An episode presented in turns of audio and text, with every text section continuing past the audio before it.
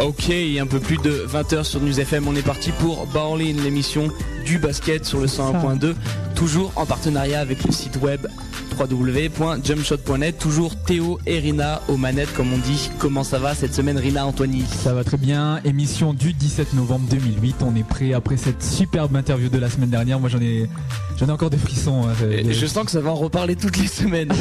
J'ai réalisé un des plus grands rêves de ma vie, je t'ai interviewé Théo, ah, je, je me sens bien. Eh ben, et écoute, ça fait plaisir, je suis content d'avoir participé à ton épanouissement et j'espère que on va continuer dans donc ce nouvel épisode de Bowling, comme tu l'as dit, dix-sept novembre, avec encore une fois du basket U S, du basket européen, français, streetball, exact, grenoblois et l'interview de l'invité de la semaine, tout ça on va vous le dévoiler maintenant dans le sommaire. On va commencer donc euh, cette émission avec du basket américain et on va notamment faire un focus sur le match. Théo, c'est lequel? Los Angeles Lakers contre Detroit Pistons. Voilà, et on parlera aussi des derniers mouvements des rosters des équipes N B A cette saison. On passera ensuite au basket français. Basket français avec la dernière journée de Pro-A qui s'est déroulée.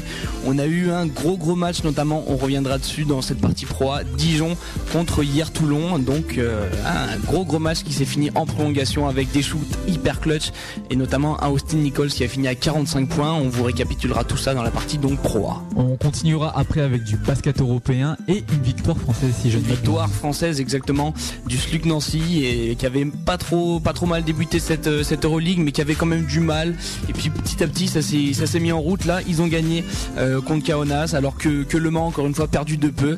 Euh, on va essayer de, de faire l'analyse de, de ces deux rencontres donc dans la partie Euroligue. On va parler ensuite de basket international et notamment d'équipe de France avec des nouveaux candidats à la présidence de la Fédération française de basketball. L'élection sera le treize décembre prochain et donc on a trois nouveaux candidats déclarés. On développera ça tout à l'heure. On Il y a eu un communiqué d'ailleurs. Ouais, un communiqué. Ah, je, je crois bien en tout cas pour annoncer les candidatures. Oui, c'est vrai, c'est vrai. Tu parles de celui-là. Okay. D'accord. On continuera tout à l'heure avec du basket de rue et on parlera notamment du prochain D V D à venir de l'équipe du crew français de, de streetball, donc U S B, avec euh, Roddy Morville. J'espère que je ne me suis pas trompé dans le nom de famille. Et qui est Milikan, donc euh, qui est le manager euh, de l'équipe. Et puis on reviendra sur lui, sur ce, le clip promotionnel qu'ils ont mis en ligne il y a quelques temps. Bon, je les ai eus euh, il y a quelques temps. Apparemment, le D V D il n'est pas prévu pour tout de suite, tout de suite. Tout de suite, bon. tout de suite, c'est combien de temps? C'est moi, on m'a dit d'ici un an. D'accord. Mais bon, ils mettent, le, ils mettent le clip de promo, donc je veux dire, ouais. euh, voilà quoi. Il est temps d'en parler. Ok. On continuera avec du basket grenoblois et notamment le match de Coupe de France de l'équipe de Grenoble qui a battu l'équipe de Vaux-en-Velin d'une soixantaine de points. On reviendra sur ce match un peu plus tard. Ensuite, enfin, l'invité de la semaine. L'invité de la semaine qui n'est autre qu'Alain Weiss, l'actuel coach du Hyères Toulon Var Basket et l'ancien coach bien sûr de l'équipe de France. On reviendra avec lui sur sa carrière, sur, sur exactement sur les clubs qu'il a fréquentés, sur les joueurs qu'il a côtoyés. Tout ça donc ce sera vers vingt et une heures trente si on est dans les temps avec Alain Weiss, donc l'actuel entraîneur de Hyères Toulon. Viendra ensuite l'agenda basket de la semaine à venir avec des jolis matchs à voir sur Sport Plus. Bon, euh, pour des raisons que je ne connais pas, pas de match euh, d'Euroleague cette semaine euh, diffusé, euh, ni jeudi d'ailleurs il n'y aura aucun match. Toujours est-il qu'il y a toujours de belles affiches à voir sur l'antenne euh, donc satellite. Qui dit interview de coach dit playlist de coach, et la playlist de la semaine c'est celle de film, du film Coach Carter, donc on aura des extraits de la bande originale de ce film avec euh, Samuel L. Jackson, yes, notamment. Voilà, je vous laisse découvrir ça tout à l'heure, hein. Pas mal d'artistes euh, au programme, je crois il y a Common, euh, ouais, il y a du gros son, et cetera. Ouais. On passe tout de suite donc au on va N B A, exactement. Et c'est ça.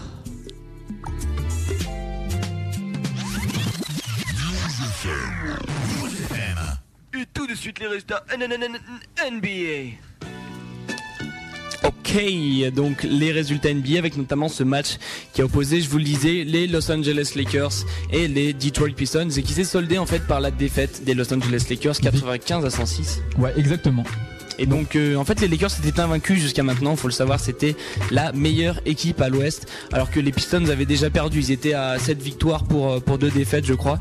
Et là donc euh, les Pistons euh, se rendent du côté du Staples Center avec euh, notamment un line-up composé euh, d'Allen Iverson, de Rip Hamilton, Tayshaun Prince, Rasheed Wallace et Kwame Brown, euh, l'ancien numéro un de la draft qui était titularisé au poste de pivot. Donc euh, ouais, un cinq assez surprenant en fait.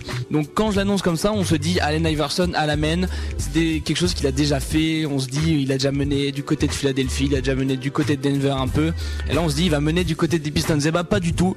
En fait on a eu un Tayshaun Prince en rôle de, de point forward, un peu comme Antoine Walker à une, à une époque à Dallas, Stephen Jackson à Golden State. Exactement, et là donc on a, on a Tayshaun Prince, en fait on va voir pendant tout le match qu'il va remonter la balle avec plus ou moins de réussite, en fait on voit du tout, on voit qu'il n'est pas à l'aise du tout quoi, c'est pas un Iverson balle en main. Toujours est-il donc on a, euh, qu'on a ce cinq un peu particulier du côté de Détroit. Du côté de Los Angeles, on retrouve à la main un cinq ultra classique avec Fisher à la main, Kobe euh, en deuxième arrière, Radmanovic en trois, Gasol et Bynum en quatre et en cinq.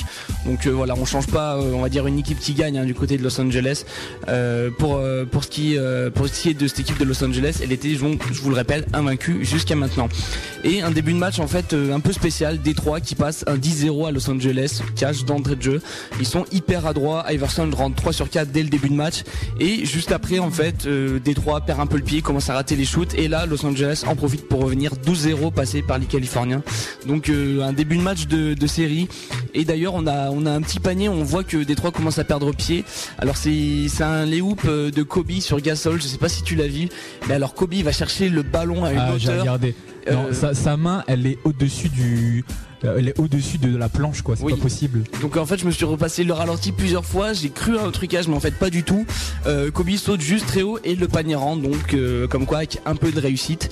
euh, Voilà donc ouais, les cinq une euh... passe moisie de Pau Gasol hein. Ah ouais, Gasol était vraiment, je veux pas le critiquer mais il était un peu moisi sur ce match là. euh, Donc euh, on, a, on a pu observer deux différents cinq par la suite, avec un cinq très petit du côté de, de Detroit, avec Tayshaun Prince bon, qui est partout et qui joue tout le temps à l'intérieur, avec Jason Maxill.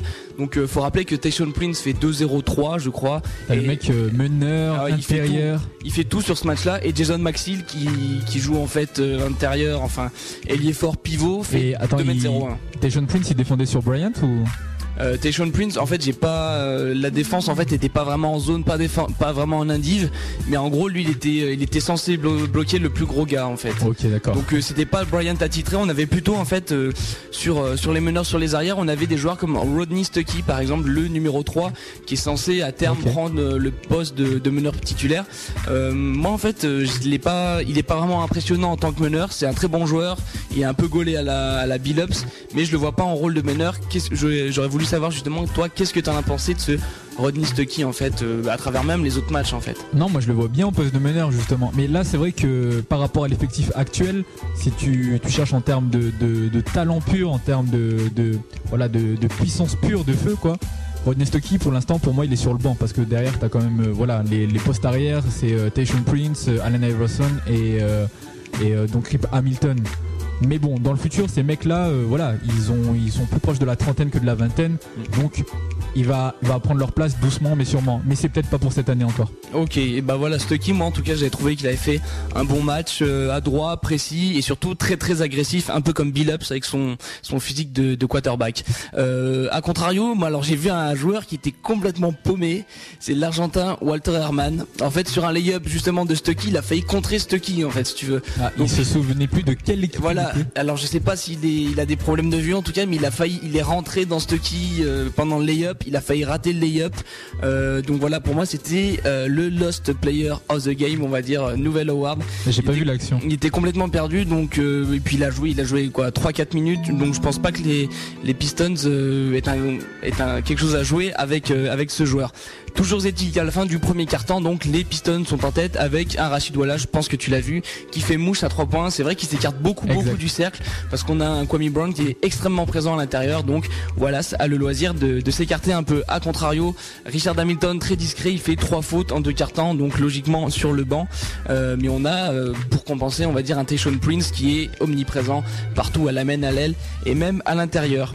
Euh, voilà donc euh, Détroit qui mène euh, qui mène tranquillement jusqu'à, jusqu'à la fin du match on va dire, ça se resserre un peu un peu plus. Troisième quart-temps, le score, l'écart est de quinze points, soixante-dix-sept à soixante-deux, et pendant tout ce match on a pu observer euh, je vais pas dire un gros mais un bon Kwame Brown relativement par rapport à ce qu'il a pu faire euh, pendant les autres saisons. Là il fait un match à dix points, dix rebonds, et c'est vrai qu'on l'a vu plutôt agressif. euh, il a pris des rebonds, il était limite engagé. Alors est-ce que c'était la motivation de jouer contre son ancienne équipe des Lakers, ancienne, euh, ancienne équipe bon, qu'il a, qu'il a huée en plus en arrivant? Est-ce que tu penses en fait que, cette, que ce joueur, malgré qu'il est, euh, il a quoi, il doit avoir vingt-six vingt-sept ans, a un court mais bref avenir en N B A s'il commence à se bouger un peu?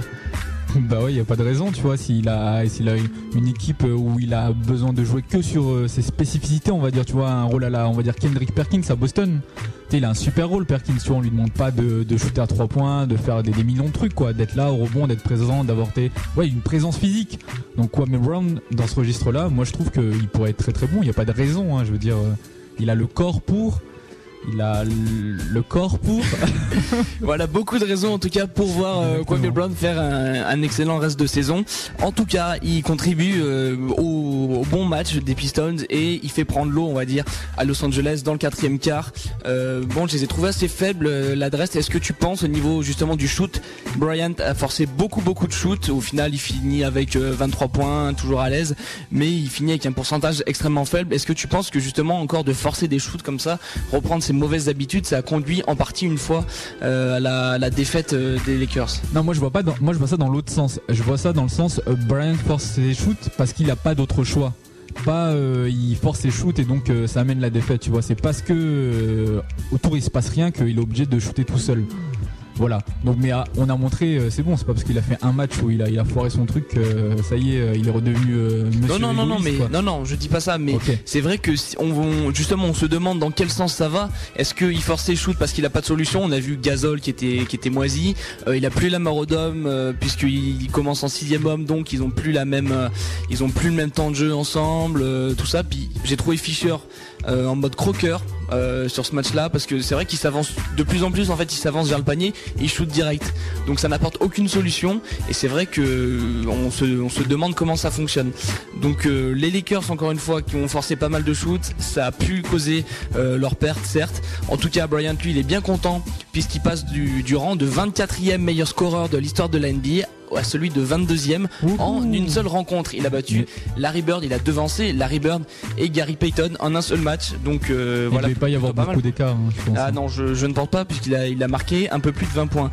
Euh, moi, en tout cas, ce que j'ai retenu des Pistons, gros match niveau collectif, quatre joueurs à quatre passes et plus, notamment on l'a dit Prince, Iverson, mais aussi Hamilton et euh, et, et pardon et euh, Ronnie Stuckey. Okay. Et puis euh, voilà, je pense en tout cas c'était un gros choc. Los Angeles perd quatre-vingt-quinze à cent six et, euh, et Détroit qui, qui quand même confirme son statut d'équipe en forme. En bref, dans les autres matchs de cette semaine N B A. Ouais, je pense que t'as dû voir ce même une petite ah, j'ai news. Vu ça. Ouais. Une petite news. Euh, j'ai pas encore vu le match, j'avoue, mais une ah, petite moi news. Moi j'ai regardé juste propos, le passage. Ah mais je, j'avais envie en fait, de, j'ai, euh, je, je vais essayer de me procurer ce match pour voir le joueur. Mais alors moi j'ai retenu que les stats. Le gars, il est pas drafté à sa sortie de Georgia Tech, grosse fac quand même, mais il est pas retenu à la donc à la suite de, de la draft deux mille huit et il est signé donc par les Golden State Warriors. Son nom c'est Anthony Morrow, si je le prononce bien. Oui, c'est ça. Et donc, euh, donc il est, il est signé par les Warriors. Il a fait deux trois matchs à quatre points, euh, quatre, quatre rebonds, huit points. Et là, il est titularisé par, par Donelson euh, au poste d'arrière. Et euh, donc, il reste quarante et une minutes sur, euh, sur, le, sur le terrain. Et il met trente-sept points, quatre sur cinq à trois points, plus onze rebonds. Donc, au début, en fait, je connaissais pas du tout le joueur. Donc, j'ai cru que c'était un intérieur, vu qu'il avait pris onze rebonds. Pas du tout. Le gars fait un mètre quatre-vingt-seize.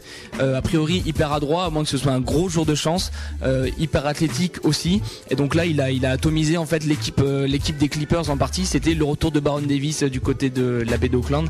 Il lui a pourri son retour en fait, vingt points d'écart, euh, grosse victoire des, des Warriors. Bah, j'ai vu le match et le mec, euh, tu peux même pas dire super athlétique ou super adroit. En fait, il était juste facile, quoi. Je veux dire, les shoots qu'il prenait, c'était pas exceptionnel. C'est genre, euh, tu vois, il était dos au panier, il se retourne, bah il shoot, il marque. Euh, à un moment, il va même pas super vite, hein. Il avait la balle, genre il y avait plein de joueurs de, des Clippers, puis je sais pas, il fait un double pas tranquille, euh, il roule son bras un peu, deux points plus la faute. Euh, voilà, des, il a pris des shoots simples, hein, franchement des trois points euh, sortis d'écran, trois points tout seul, tu vois le mec il fixe, il ressort, bah lui bah il est là, il le prend quoi, tu vois. C'était et qui qui défendait sur lui? Sur lui, bah je sais pas, j'ai pas vu de joueur en particulier quoi, mais au final il termine à trente-sept points, mais facile hein, je veux dire. Euh, Voilà, il a, il a juste fait son match comme il faut. Alors moi j'attends avec impatience ouais, par faut, contre hein. le prochain match, tu vois, pour voir si vraiment là c'était un moment de, tu vois, un moment de, d'euphorie, je sais pas, il avait bu du Red Bull avant, ou voilà, voir ce qui va se passer après, quoi. Parce que, attends, il sort de nulle part quand même, c'est impressionnant.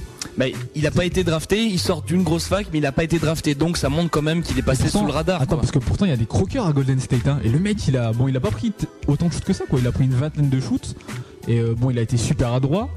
Je sais pas, je sais pas d'où sort ce mec. Euh, pourtant, ça a pas l'air d'être une gâchette, un shooter, tu vois, mais voilà, il a fait un super match, donc à voir pour la suite. On verra en tout cas, pourvu que ça dure. Ouais. Je voulais aussi souhaiter, euh, eh ben, euh, je voulais f- féliciter l'équipe des Rockets euh, et des Suns pour la première bagarre N B A cette année, euh, qui a opposé notamment Matt Barnes et Rafer Alston, deux joueurs euh, extrêmement, extrêmement polis, extrêmement euh, civilisés. En fait, euh, je crois que c'est sur une action euh, où Alston va faire un, va faire un écran à Barnes, euh, sur Barnes en fait, et puis lui met un violent, violent coup de coude en fait. Et là, bon, ça part un peu en vrille. Euh, Petit Mac euh, qui essaye tant bien que mal de, de mettre des droite qui se fait euh, qui se fait rembarrer méchamment par Shaquille O'Neal, et donc euh, voilà, c'est une, vraiment une petite bagarre. Vous pouvez aller la voir à peu près partout sur, sur YouTube et surtout les autres sites euh, de vidéos. Sinon, euh, au niveau des sanctions, on a deux matchs pour Alston et Matt Barnes, un match pour Steve Nash et euh, trente-cinq mille dollars d'amende pour euh, pour Shaquille O'Neal et Tracy McGrady. Voilà, c'est la petite bagarre de la semaine en gros. Super. Et euh, dans ce tout ça, est-ce qu'on a les résultats du match quand même, euh, Théo? Ah non, pas du tout. C'était on juste pour souhaiter la bagarre. On s'en fout. C'était juste pour la bagarre. C'est pas du tout la partie résultat N B A. Non mais c'était en bref, hein, okay. Donc euh, c'est en bref. Bon, après, après cette euh, superbe news, on va faire donc une pause musicale avec euh, le premier son de notre playlist Coach Carter. On commence avec euh, Fabulous et le son Fabulous. Money for Conversation. Exactement. Voilà, méga accent. C'est parti. Qu'est-ce qu'il y a ? Je tenais quand même à dire quelque chose parce que euh, je sais que ils sont ils sont nombreux les gens à nous écouter ce soir pour Alain Weiss, parce que attendez, c'est quand même Monsieur Alain Weiss, hein, l'ancien coach de l'équipe de France. Je voudrais pas faire le gros buzz autour de lui, mais euh, mais je sais qu'il y en a beaucoup qui voudraient lui poser des questions. J'en ai déjà eu pas mal avant l'émission. Donc si vous voulez le, le contacter pour lui poser des questions, vous passez par nous, Bowling à jumpshot point net, ou même ce soir privilégié le numéro de la radio. Hey, c'est le zéro neuf soixante-quinze vingt-quatre trente-cinq cinquante-six. À bon entendeur, vous nous entendez et puis vous nous appelez, pardon, et puis nous, on transmettra le message pour Alain Weiss.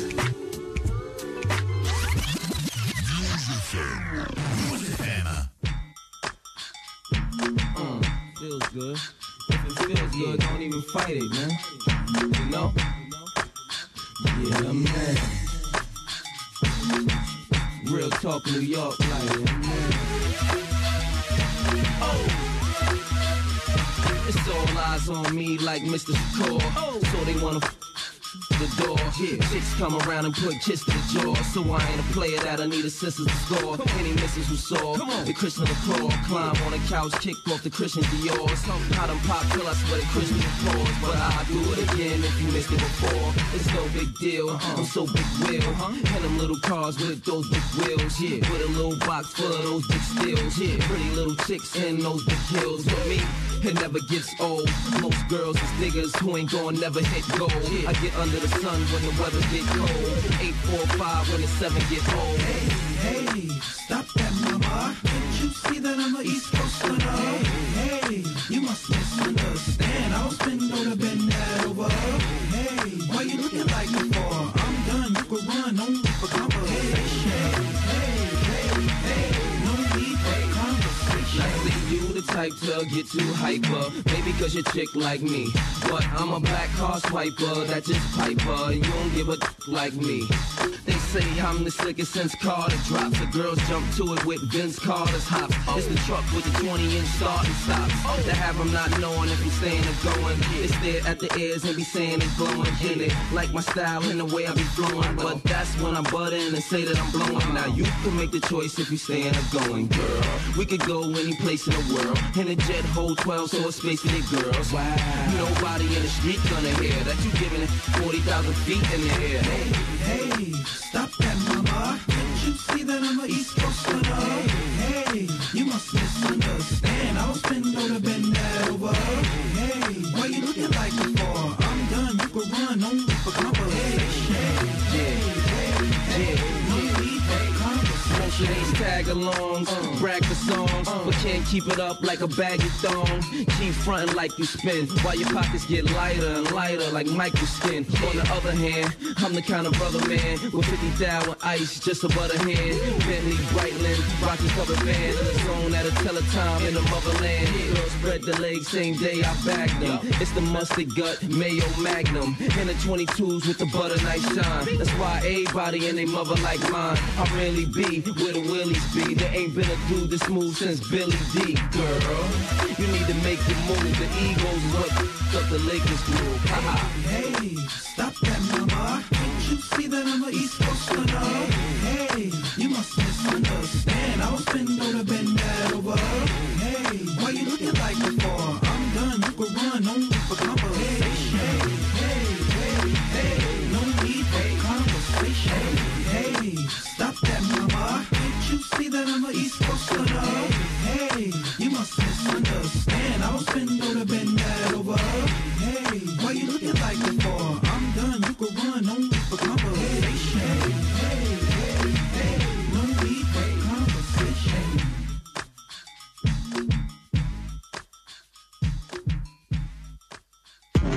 We fly, no lie. You know this. On commence tout de suite avec les news N N N N B A. Ok, de retour dans yes. Bowling, l'émission du basket sur News F M, vous l'avez entendu. On va tout de suite passer aux news N B A rapidement. Qu'est-ce qu'on a là comme news? Vas-y, mets-nous, mets-nous l'eau à la bouche. On a plein de news. Merci. On a Greg Oden. Merci. Attends, beaucoup. Tu vas, tu vas demander, je t'ai répondu, non? Ok, ok. Autant pour moi. Donc, okay. on va, je t'annonce les news. Donc, notamment euh, Greg Oden de re re. Retour avec les Portland Trail Blazers. Ouais, le grand pivot maudit des Blazers a enfin rejoué mercredi dernier dans la victoire de son équipe face au Miami Heat. Il termine le match avec trois points et deux rebonds en seize minutes. Ça va. Je pense qu'il a non. pas. Je pense que le coach a pas voulu prendre de risque ouais, non plus. Je, Franchement, je prends, mais... à ce niveau-là, on s'en fout des stats parce que même contre les Lakers, il avait été nul jusqu'à jusqu'à sa blessure. Donc là, euh, c'est pas. Euh, non, je pense qu'il a pas voulu prendre de risque, mais par la suite, en fait, je sais pas si tu en parlais, ouais, mais il, il a, a fait de, de ouais. meilleurs meilleurs matchs. Mais bon, là, c'était pour souligner le retour. Tu vois, il est arrivé doucement, hein, mais vraiment doucement. Hein. Donc, on rappelle qu'après avoir manqué toute l'année dernière du fait d'une opération au genou, il n'a joué que treize minutes dans le premier match N B A de la saison, celui dont on parlait Théo contre, contre Los Angeles, voilà, parce qu'il s'est blessé au pied droit. Super. Donc, il a loupé six matchs et le voici de retour en tant que backup de Joel Przybilla. Ça va pas durer, ça va pas durer. On, on, sait, on sait très bien ce qu'Oden vaut par rapport à Przybilla. Euh, il a, il a la capacité de, de marquer aussi euh, par rapport. Il a une très bonne défense, mais il peut marquer. Alors que Przybilla va, va quoi, va mettre euh, quelques points dans une rencontre.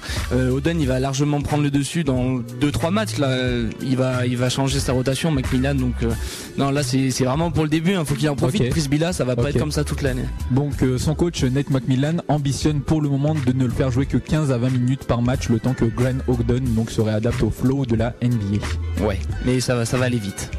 Ok, est-ce que tu veux parler de la news extrêmement importante qui concerne Kwame Brown?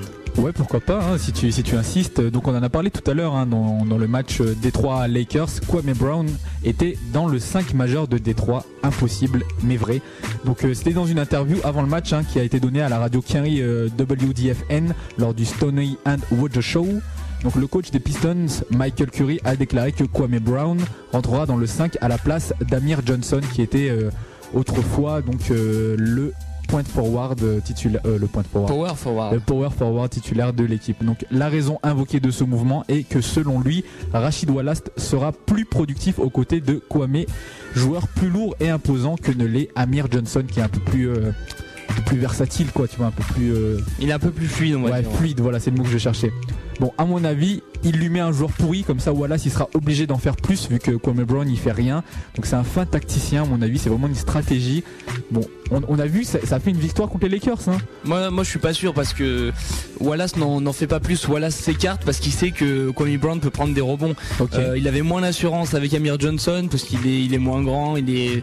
Puis il y en a peut-être aussi rien à foutre des rebonds, mais euh, mais Wallace il, s'est, il, s'est, il a passé son temps à s'écarter en fait. Il prend des rebonds, au final il a pris pas mal de rebonds, mais la quasi-totalité de ses shoots dans le match contre les Lakers, c'était trois points. Donc euh, faut faire attention, ils ont eu de la chance euh, contre les Lakers, mais contre euh, contre Phoenix, ils se sont fait balader de vingt points euh, la nuit dernière, donc faut faire attention.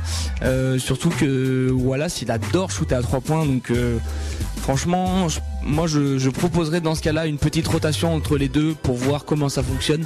Euh, faut pas trop donner d'assurance à Kwame Brown parce qu'on sait ce qu'il va faire avec. Donc, euh... Euh, la dernière fois, il a quand même fait dix points de zéro bon contre les Lakers. Hein. Ouais, mais en même temps, c'est censé être le premier choix de la draft, donc euh, faut relativiser son impact. Hein. Amir Johnson est capable de les faire, les dix points de zéro bon. Mais, euh, mais quand même, euh, Kwame Brown, à la base, on attend beaucoup plus de lui, et quand on voit qu'au bout de, de sept ans de N B A, il nous sert dix points de zéro bon, que c'est quasiment le match de sa vie, euh, c'est un peu dégueulasse. Parce que imagine que t'as Greg Oden là, t'as, t'as Greg Oden en gros, tu vois, il a mis, ouais. il a mis quoi, il a mis onze points, onze rebonds dans un match contre je sais plus quelle équipe. Là, il a atomisé euh, Kwame Brown juste avec un match. T'as des mecs. Non, euh, mais c'est pas vrai. Attends, il ouais. a fait d'autres matchs dans sa carrière. Ouais, arrête. Oui, mais bon, euh, faut, je veux, je veux pas caricaturer, mais quand même, faut relativiser l'impact de Kwame Brown dans la N B A. Euh, le gars, il a été drafté euh, en grande pompe. C'était censé être euh, le, le mec, euh, le pivot ultime et tout ça. Et puis il nous met dix points, dix rebonds. Franchement, je, moi, je, je suis pas convaincu de, de, de la. des choix de tactique de, de Michael Curry, on verra bien par la suite, mais je suis persuadé qu'Amir Johnson, Johnson peut faire aussi bien largement. Non mais moi j'aime bien ce, j'aime bien ce move, hein. Après euh, on verra ce que ça donne. Ok, ça marche. En tout cas, maintenant, on va parler euh, de quelqu'un de beaucoup plus vieux qui s'appelle Lindsey Hunter. Oui, donc l'ancien joueur des Los Angeles Lakers et plus récemment des Detroit Pistons a signé jeudi dernier du côté de la Windy City. Donc avec quinze années N B A dans les jambes, le vétéran va sûrement apporter sa dizaine de minutes en sortie de banc du fait de la pénurie actuelle derrière meneur à Chicago avec les récentes blessures de Kirkenrich et Larry Hughes. Voilà, donc euh, on a Derrick Rose euh, qui a bon, un poste de meneur titulaire incontesté, hein, je veux dire... Euh, il n'y a plus personne là. Mais lui. En fait, euh, j'ai, justement, je comprends pas ce mouvement parce qu'ils n'ont pas prévu de le faire jouer en fait, euh, Lindsey Hunter à, la, à l'heure actuelle. Ah, ils ont euh, prévu oui, parce que quoi, je regardais un match euh, justement l'autre fois, ils n'ont pas prévu de recruter, ils préfèrent en fait faire jouer Derrick Rose quarante minutes par match. Super. Euh, donc en gros, il va finir sur les rotules d'ici euh, deux mois, hein. euh, voire un peu. Bah, il est rookie là, il a encore plein d'énergie. Ouais, mais en fait, souvent, c'est ce qu'on dit. Hein, faut, enfin, je pense qu'on le verra même même chez nos jeunes joueurs français, là, même s'ils jouent pas autant que lui, il euh, y a un creux quand même chez les rookies. Euh, en, en fait, c'est vers janvier-février. Hein, il y a beaucoup de joueurs qui le disent. C'est ah, vers les janvier. Prévisions météo rookies. Non, non, mais que... a priori, bah, c'est ce que Parker disait. Lui qui jouait beaucoup déjà en première année, il a eu un creux vers janvier-février. Et là, à mon avis, Derrick Rose, surtout s'il il continue à porter Chicago comme ça, il va avoir, un, il va avoir un peu de mal à un moment donné. Et euh, en fait, ils ont prévu donc, comme je le disais, de le faire jouer quarante minutes par match, à peu près. Hein, c'est ce que Paxson disait. Et décalé, euh, décalé en fait pour les, les huit, cinq minutes restantes par match. Ben Gordon en fait à la main. D'accord. Euh, franchement pour cinq minutes euh, ça peut le faire quoi. Et puis euh, ouais, carrément. C'est juste pour cinq minutes. Si les Bulls voient qu'il euh, est capable de gérer pour cinq minutes, il n'y a pas de souci. Euh, j'espère qu'ils ne sont pas payés trop cher euh, Lindsey Hunter. Il a dû signer pour le, pour le minimum, pour le, pour le minimum salarial parce que là quand même euh, je pense que pour cinq six minutes par match, surtout si Rose n'a pas de blessure, euh, il y a largement de quoi faire tenir Gordon. Je pense que c'est en prévision. Tu vois, il est là en tant que troisième meneur, very very backup. Tu vois, ah, au cas ouais, où vraiment ah il ouais. y, y a un gros problème, tu sais, ça peut arriver. Ah, là, je pense que, ouais, à mon avis, c'est le genre euh, sparring partner et puis euh, backup de chez backup là. Voilà, on va maintenant conclure euh, presque. Je crois qu'il nous reste des news, non ? Oui, oui, news. On va presque conclure. Presque conclure ces news N B A avec une news qui concerne notre ami italien Danilo Gallinari. Oui, l'ailier star de vingt ans qui n'a toujours rien montré de probant dans, une, dans un game N B A hein, de, de saison régulière, donc souffre toujours du dos et cela a apparemment pris des proportions telles que les Knicks envisagent de le laisser au repos pour l'intégralité de la saison à venir. Bon, il est possible que pour guérir, ils doivent passer par une opération parce qu'en fait, il est arrivé à un point où son dos lui fait tellement mal qu'il lutte juste pour enfiler son pantalon. Euh, c'est pratique pour jouer au basket. Oui. Donc bah. on le verra, on le verra pas cette saison, quoi. Enfin. Bah apparemment, euh, à moins que tu vois, il l'opère et que euh, les Knicks fassent les playoffs et qu'ils récupèrent bien. Non, il y, y a moyen, quoi. Je veux dire, euh, c'est pas. Euh... Parce que moi, enfin, sur ta news, je lis peut-être d'aide pour la saison, mais quand je sais, quand je vois que le gars il arrive pas à enfiler euh, son, son pantalon de pyjama, j'ai quand même un peu peur, hein, parce que. Non, mais je pense que ça va aller, quoi. C'est là, il a un point critique, tu vois, il a compris que bon, là, c'est, ça devient chaud de jouer. Donc, je pense qu'il va se faire opérer. Hein. Donc, Mike D'Antoni, le coach des Knicks, a dit qu'il ne prendra aucun risque inutile avec ce jeune joueur et qu'il ne le fera jouer euh, donc Danilo Gallinari, sixième choix de la dernière draft, que s'il est sûr d'avoir un player à cent pour cent de ses possibilités. Donc voilà, on le verra peut-être pas beaucoup cette saison, mais peut-être plus dans le futur s'il arrive, euh, s'il arrive à s'habiller pour aller en match. Euh, c'est tout pour cette news. Et voilà, on va, on va maintenant passer, tu me fais des grands signes pour euh, la prochaine news qui concerne Antonio McDyess. Ouais, donc les Denver Nuggets se séparent officiellement d'Antonio McDyess. Donc on en avait déjà parlé la semaine dernière et tout le monde savait que lors du transfert de celui-ci à Denver avec euh, donc Allen Iverson, il y avait de grandes probabilités pour que McDyess rachète son contrat et aille jouer ailleurs. Donc euh, le Denver Post, un grand journal de Denver, rapporte désormais officiellement la chose et on attend donc de voir où l'ailier fort de trente-quatre ans va atterrir. Donc euh, pronostic, Théo ? Eh ben, pronostic selon son agent, euh, bon, il y a dix-huit équipes euh, intéressées, donc une de plus que la semaine dernière. Et euh, donc euh, tout le monde dit qu'il va signer à Détroit et tout ça, tout ça. Sauf que euh, a priori, selon son agent, c'est pas sûr du tout. Euh, je pense qu'il a quand même une petite préférence parce que pour Détroit, parce qu'à mon avis, la Siro signe à Détroit, bon, pour un salaire sûrement de, de misère ou pas grand chose, il reprendra quand même euh, sa place de sixième homme et euh, Kwame Brown, il ira retourner, il, il retournera agiter euh, les serviettes et les citrons sur le banc. Donc euh, franchement, s'il n'a pas besoin de d'argent euh, de manière rapide, il y re-signera chez les Pistons.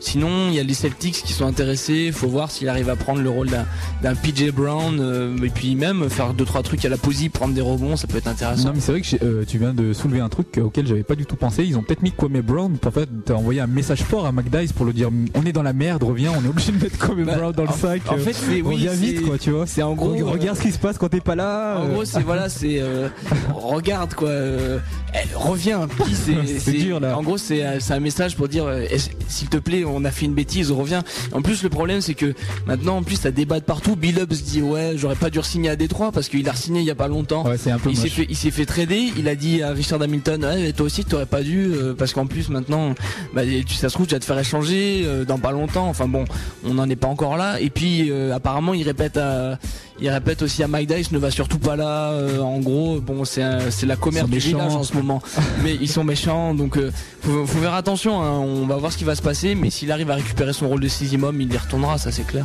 Ok, donc euh, et ben, je crois que c'est l'heure d'une euh, suivante pause musicale. Exactement, toujours avec la playlist Coach Carter. On a fait le lien avec euh, notre invité de la semaine, monsieur Alain Weiss, ancien ouais. coach de l'équipe de France. Qui dit Alain Weiss dit coach, qui dit coach dit Carter, donc Coach Carter. Non non ça, c'est pas comme ça l'enchaînement. Non non mais ça marche. C'est pas comme ça. Ça marche en tout cas. Ok. Donc on continue avec un son extrait de la B O du film Coach Carter. Donc euh, un son de Come On en featuring avec euh, Malik Youssef et Kanye West. Le titre euh, du, du son c'est Would You Like to Ride. Would You Like to Ride. Would You Like to Ride. Ok. Pardon. Donc euh, c'est parti et puis tout de suite après on se retrouve donc pour la Pro-A. Yes.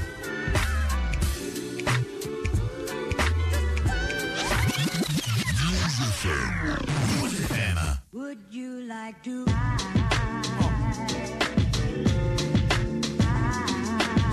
So I don't when your friends you would be my friend my friends my friends I don't know what happens it's like So I don't when your friends you would be my friend my friends I had that little Nissan at your crib showing up liquor store at an Arbormist we Irish rose it up then we rolled to the movies you rocked your fake clothes you had Gap and Gucci that's still two G's but that's the last year purse like it's still two G ooh you so bougie boo you could have fooled me cause five years ago you was so Fuji's now you don't want nothing unless it calls a few G's you like the light skin and Nia the dark skin and the Leah the black Jennifer Lopez a ghetto senorita you remind me of my T but not no Kia we could talk on your cell but not no Kia it be going in and out, that's why I barely hear you. It be going in and out like a robbery. I'm trying to take this money like Rob and Jeter. Then I'ma take you to the house like Trick or Treat. Oh.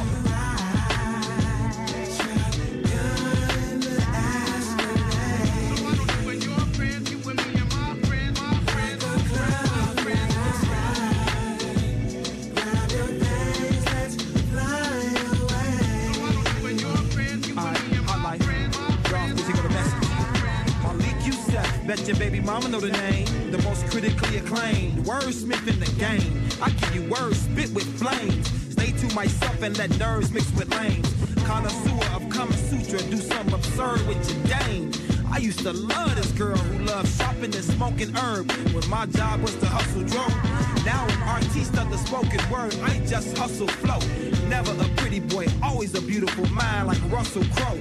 Now you in places no cabs that take you, only the bustle go. I would love for you and your friends to get with me and my friends, but the problemo is your attitude be on the stank side and I no longer like you. Now you can't ride but when you like to.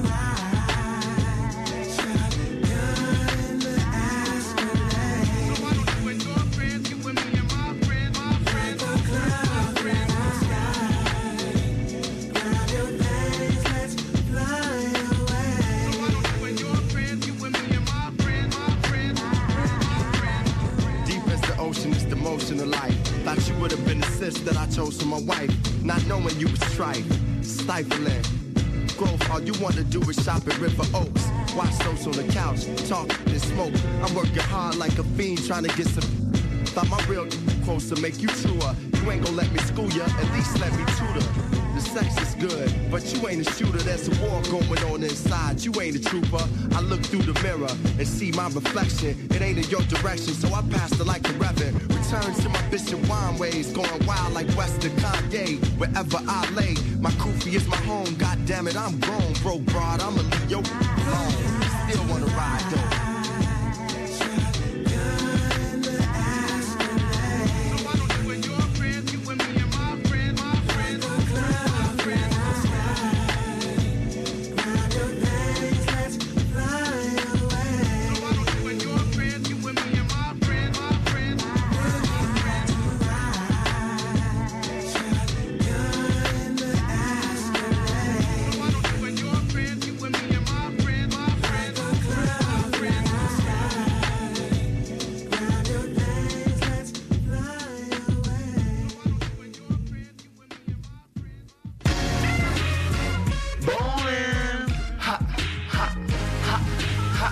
Théo et Rina aux manettes pendant deux heures, heures, heures.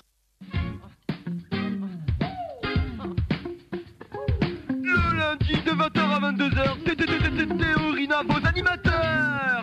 Une émission plus rebondissante qu'un trampoline, je nomme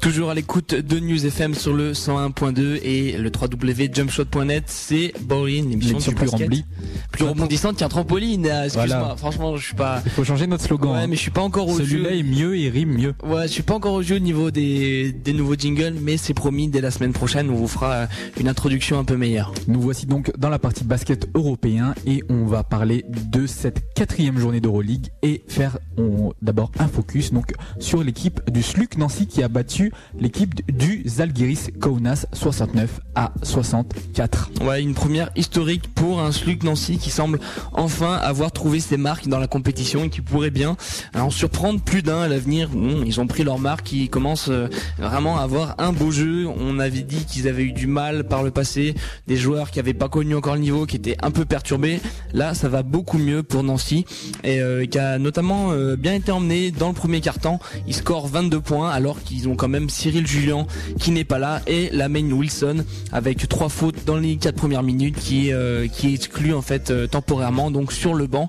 Et en attendant, on a notamment Ricardo Greer qui qui prend la relève, lui met seize points, sept rebonds et voilà, il, il permet à Nancy de gérer jusqu'à la mi-temps et puis il passe en régime, il monte euh, il monte en régime pardon et puis il passe un vingt-huit à des à des Lituaniens pardon, un peu troublés par le retour en fait de la main Wilson qui revigoré, il a passé du temps sur le banc, il revient et lui met dix-sept points à la défense lituanienne. Donc euh, Kaunas va essayer euh, de, de, de ne pas abdiquer tant bien que mal, mais Nancy est trop fort, il gère, il serre un peu les fesses, quelques lancers francs et puis ça passe.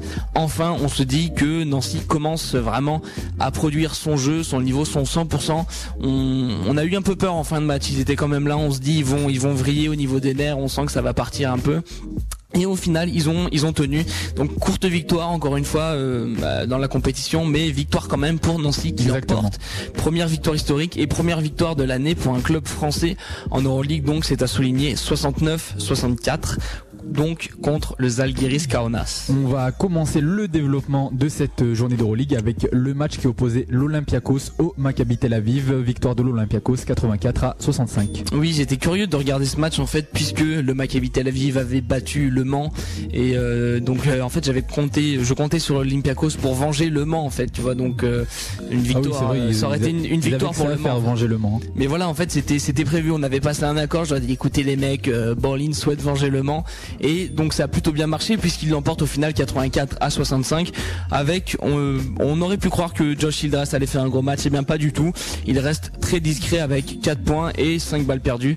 On a par contre pu observer les talents d'un ancien meneur N B A du côté de Milwaukee notamment qui s'appelle Lynn Greer et qui score vingt et un points, quatre sur six à trois points. Je vais vous, je vais vous annoncer pardon, beaucoup de beaucoup de shoots à trois points pendant pendant les, les minutes qui arrivent, c'est normal, c'est une journée où il y a que des trois points qui rentrent, donc euh, forcément il va falloir s'y faire. Du côté du Maccabi Tel Aviv, on avait euh, notamment Green et Arroyo qui étaient absents et on voit que euh, notamment ça leur fait défaut puisque seul le jeune Omri Caspi met euh, plus de dix points avec seize points et cinq rebonds, c'est le seul à un peu surnager donc dans cette défaite contre l'Olympiakos. On parlait de l'Olympiakos qui a vengé Le Mans, mais Le Mans ne s'est pas vengé contre Avellino, ils ont perdu soixante-dix-huit à soixante-treize. Super belle transition, tu, tu m'annonces ça super bien. Nouvelle défaite, euh, en effet si près du but pour les Manceaux qui ont eu tort en fait de concéder, de con, de concéder pardon, décidément ça va super ce soir, concéder six petits points en fait en deuxième quart. Le reste du temps c'est un match vraiment où les deux équipes se suivent en fait, se collent et là euh, ils concèdent six points de trop en deuxième quart temps, c'est en fait ça qui va leur, leur coûter la victoire. Au final ils perdent de cinq points, donc euh, voilà, le, le reste du temps l'équipe a fait jeu égal et ils avaient retrouvé D'Warrick Spencer qui a fait pour une fois, j'ai envie de dire, un gros match en Euroligue, qui score vingt-six points, donc dans cette courte défaite encore une fois ça passe tout près, mais euh, donc au contraire de Nancy, Nancy qui a perdu ses trois premiers matchs avec euh, donc de grosses défaites dans les dents, Le Mans qui perd à chaque fois de peu, on se demande si au bout d'un moment ça va pas lâcher quand même, puisque là ils, ils mettent beaucoup de force dans la bataille et au final pour pas grand chose. On continue donc les résultats de cette quatrième journée avec la victoire de Moscou sur l'Efes Pilsen quatre-vingt-dix à soixante-huit. Aucun sentiment de la part des champions en titre russes donc qui ont fait preuve d'un sang-froid impressionnant derrière la ligne à trois points. Au final l'équipe euh, l'équipe entière finit à dix-huit sur vingt-cinq derrière la ligne. Donc euh, c'est un pourcentage de soixante-douze pour cent, c'est même un joueur en général n'arrive pas à faire ça sur un match, à part bien sûr Anthony Morrow des Golden State Warriors, mais ça c'est un autre monde. On notera le gros match euh, notamment de l'inusable Ramounas Siskauskas, M V P en titre euh, de l'Euroleague, et là qui met dix-neuf points à sept sur dix plus cinq passes. On termine le développement des matchs avec le match du Real Madrid qui gagne d'un seul point contre l'équipe de Milan soixante-dix à soixante-neuf. Et oui, tu l'as dit, un seul point, victoire à l'arrache, mais victoire quand même euh, face au dernier du groupe D, il faut quand même le souligner. On a eu à l'intérieur un gros match de Felipe Reyes, donc l'Espagnol, accompagné de Jeremia Massé qui se distingue chaque particulièrement, le premier quinze points neuf rebonds et le deuxième il met bon que quinze points mais en dix-huit minutes seulement, donc c'est à souligner. On comprend pas vraiment pourquoi il joue pas il joue pas tant que ça Massi, mais en tout cas il rentabilise bien ses minutes, quinze points en dix-huit minutes. Côté Milan, on va encore regretter, on espère que ce sera pas pour toute la compétition, euh, mais la faible performance de Yohan Sangaré, lui qui vient de partir de l'Asvel, qui arrive cette année à Milan, il a du mal pour l'instant, il, il commence à chaque fois dans le cinq majeur mais il joue, il joue assez peu, là dix minutes et au final deux points, donc à chaque fois c'est à peu près le même match, il a du mal à se mettre dans le bain, on espère que ça va pas lui porter préjudice pour la suite de la compétition et de la année. Pour les news Euroleague, on va parler cette semaine du M V P de la semaine. Comme chaque semaine, et puis cette semaine, c'est l'Américain Mike Hall qui, malgré la défaite, euh, comme je viens de vous le dire, de Milan face à Madrid, récolte ce trophée de M V P pour la deuxième semaine de novembre avec ses vingt et un points à trois sur quatre derrière l'arc, donc la ligne à trois points. Il a ajouté aussi neuf rebonds. Et puis bon, il a permis à son équipe, faut le dire, de rester au coude à coude avec le Real Madrid pendant, pendant tout ce match. Ça n'a pas payé, mais au final il est récompensé de manière individuelle avec ce titre de M V P de cette journée d'Euroleague, la, la quatrième si je ne m'abuse. Oui, tu as dû regarder tes notes pour voir le chiffre, c'est non, ça? Non, pas du tout, mais ah, j'étais pas sûr, on voit, on voit tellement de chiffres en ce moment. Ah oui, carrément. J'essaye de, j'essaye de m'en souvenir. Voilà donc pour les résultats et les news Euroleague, on va continuer dans notre playlist Coach Carter, alors je te laisse faire la description parce que tu le fais très très bien de pourquoi pourquoi pourquoi cette cette playlist aujourd'hui. Bah, je dirais pas, mais on va on fait on fait le petit rapprochement quand même puisque c'est Alaves, donc Alaves coach, euh, qui dit coach dit Carter, donc euh, coach Carter. Voilà, c'est aussi simple un, que ça. Un, ouais. Non mais je me souviens plus comment j'avais fait de la première fois, donc ouais, je peux bah, pas aussi mal. Merci, c'est très gentil okay. de ta part. On continue avec un son d'Accent et le titre du son c'est Je, faut que je le retrouve, hein. C'est This One. Voilà, donc euh, tout de suite après on se retrouve pour le reste de l'actualité. Notamment, euh, donc comme on l'a dit au début de l'émission, on va parler streetball avec... Euh... On va peut-être parler Pro-A avant quand même. On va peut-être parler Pro-A, on a déjà parlé Pro-A. On n'a pas parlé Pro-A, là si on, on a parlé Euroligue là. Ah excuse-moi, je me suis trompé, bah, c'est oui. pas grave, on va parler Pro-A donc avant de parler streetball. Je, je me perds dans mes parties. Pas de problème. A tout à l'heure.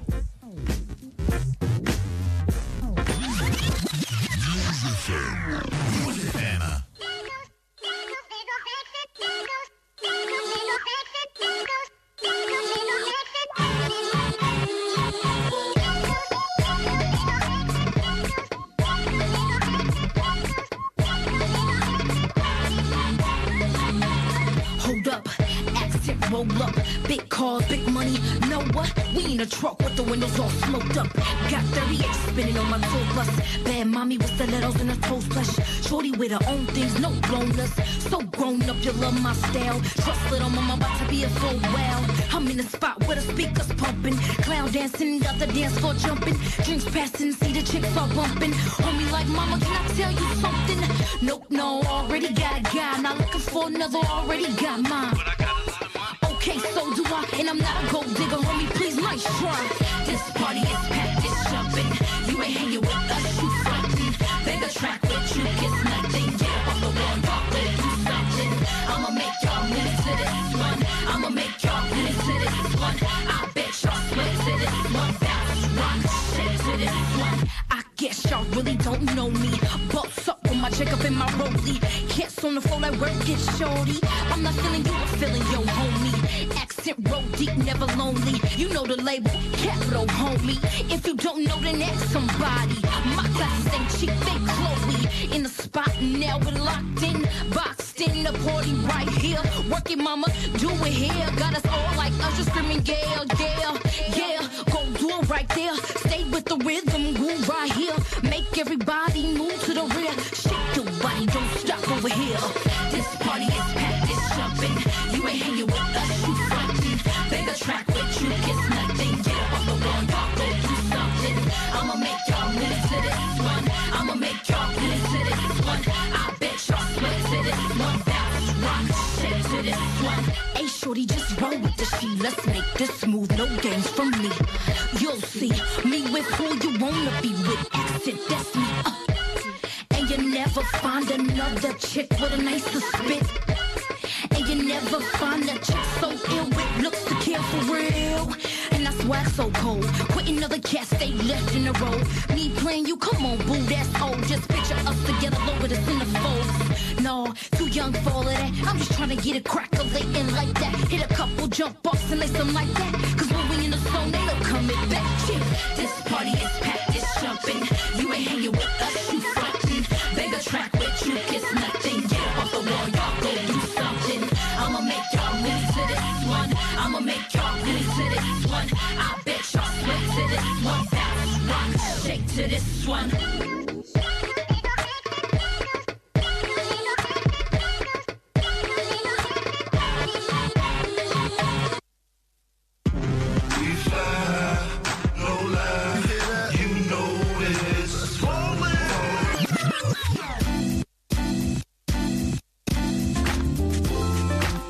Ok, vous êtes de retour dans l'émission du cent un point deux, c'est Bowling B A.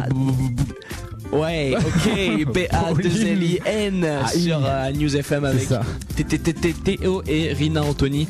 Pour la partie Pro-A notamment. Eh oui, pardon pour les fidèles de l'émission, hein, ceux qui sont habitués au rythme, qui sont là. Mais oui, vous, êtes, vous êtes plus de huit millions par semaine. Ouais, ils étaient dans leur radio, mais, mais où la partie Pro-A, on est passé direct à l'Euroleague et, et tout. Ouais. Et ben voilà la Pro-A, désolé, on a, on a un peu mélangé, on, on a voulu vous tester, voir, euh, voilà.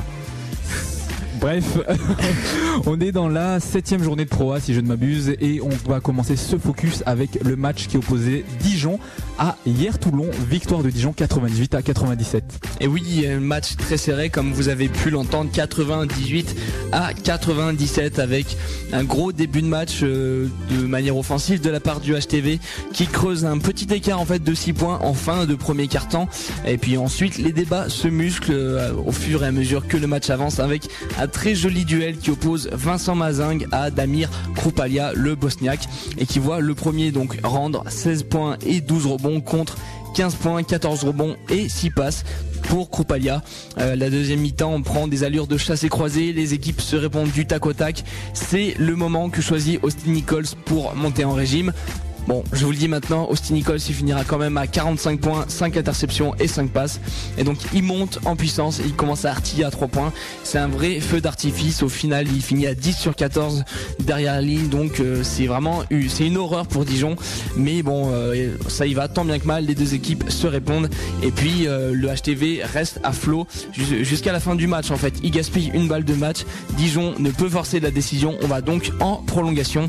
Là, en, là encore, donc les Toulonnais sont remettre à euh, Austin Nichols qui score un dernier panier. Il pense que c'est le dernier panier qui va délivrer Hyères Toulon, mais malheureusement, non. malheureusement, et voilà, heureusement qu'on a Rina pour le dire, mais non, puisque en fait euh, Dijon récupère la balle et grâce au meneur Eric Chatfield euh, qui, qui score un dernier panier, euh, un dernier panier à trois points à sept secondes, euh, sept secondes du buzzer, et donc on a Dijon qui gagne d'un point, quatre-vingt-dix-huit à quatre-vingt-dix-sept. Franchement, c'était un match à voir. Euh, bon, j'ai eu pas mal de retours, pas mal de fans qui m'ont dit euh, vraiment ce match il était génial et tout ça. Théo, faut que t'en parles. Et Théo, faut que t'en parles, exactement. Non, sérieusement, en plus, pour une fois je suis sérieux. C'était vraiment euh, un gros match avec ce, cette victoire d'un tout petit point des Dijonnais, quatre-vingt-dix-huit à quatre-vingt-dix-sept. Je pense d'ailleurs qu'on y reviendra euh, avec un Laveis un peu plus tard, hein, sans, sans toutefois trop le titiller, parce que ça a peut-être dû, dû l'embêter un peu de perdre d'un point comme ça à Dijon.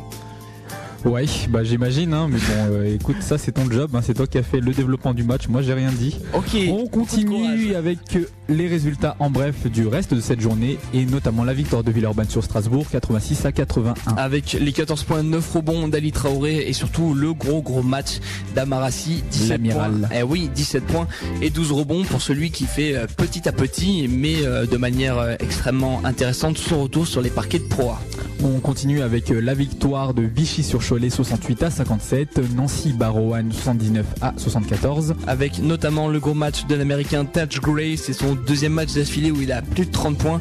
Là, euh, c'est trente-trois points, huit rebonds, quatre contre, huit fautes provoquées, donc c'est pas rien. C'est, c'est, en fait, c'est un peu un. J'ai l'impression qu'il commence à, à remplacer tout doucement Mark Saliers. On, ça se confirme avec les Vals, trente-quatre des Vals. Bon, c'est pas la meilleure pour la, pour la journée, je crois. Mais encore une fois, gros match de, de Taj Gray qui, bon, a maintenu son équipe à flot. Courte défaite cependant face à Nancy. Gravelines-Dunkerque bat le Havre sur un gros match, hein, soixante-dix-neuf à quarante-six. Et, et par contre, j'ai eu des lettres, euh, des ah. lettres de menaces annoncées euh, en fait à ton égard. Comment Alors, ça des gens en fait se plaignent de la prononciation de Gravelines-Dunkerque, puisque tu dis Gravelines-Dunkerque, et donc alors j'ai eu beaucoup de lettres euh, et qui disent bah, faut arrêter, faut que Rina il arrête de dire Gravelines-Dunkerque, nous on se sent on, on se sent humilié et tout ça, donc euh, s'il te plaît, je t'en prie. Gravelines-Dunkerque bat le Havre soixante-dix-neuf à quarante-six.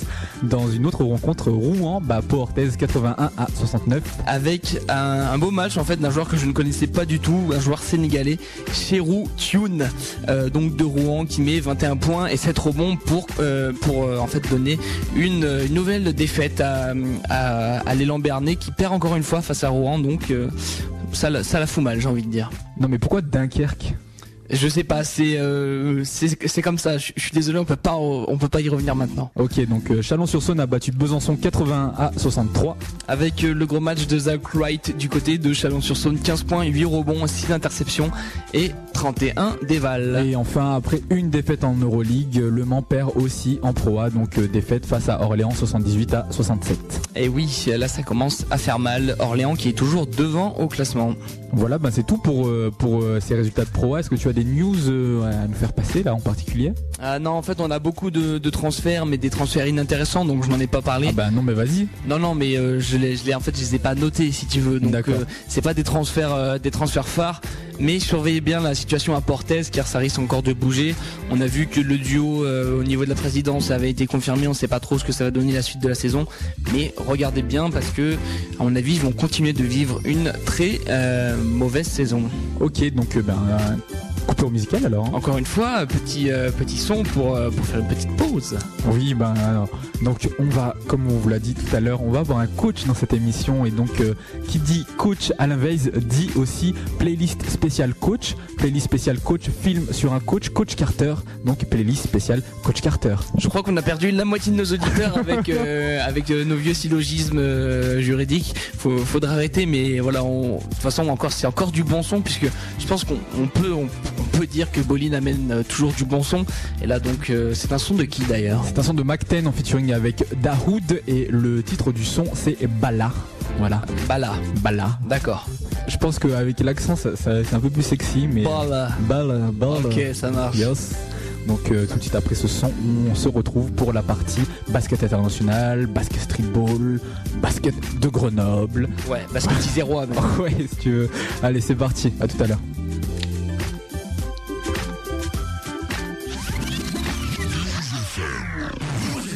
Baby wanna hold up. She said she need a hold up. Baby wanna hold up. She said she need a hold up. We fuck with the hold up. Baby wanna hold up.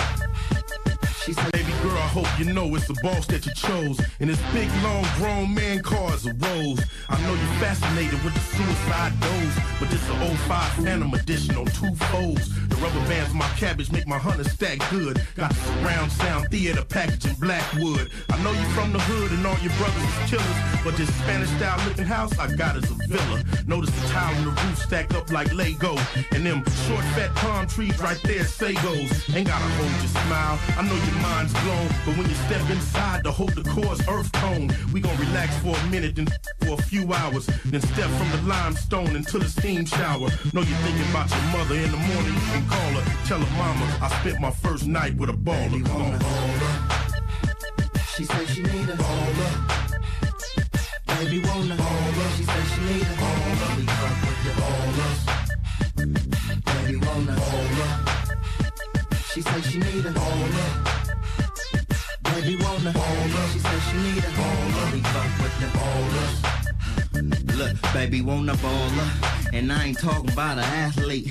She want a G with a coupe on Shaq feet, and those kind of attract me. They usually love me, but can't stand the khakis. Sweetheart, peep game, Y G Bell clean, so miss me with them expensive female jeans, cause I got sex in the pocket of my squad meet D P C. Got that dirt and I got that stick. So start choosing, ain't no saving or no using. Screw them and lose them, that's how I do them. Smooth with more dough than the bakery.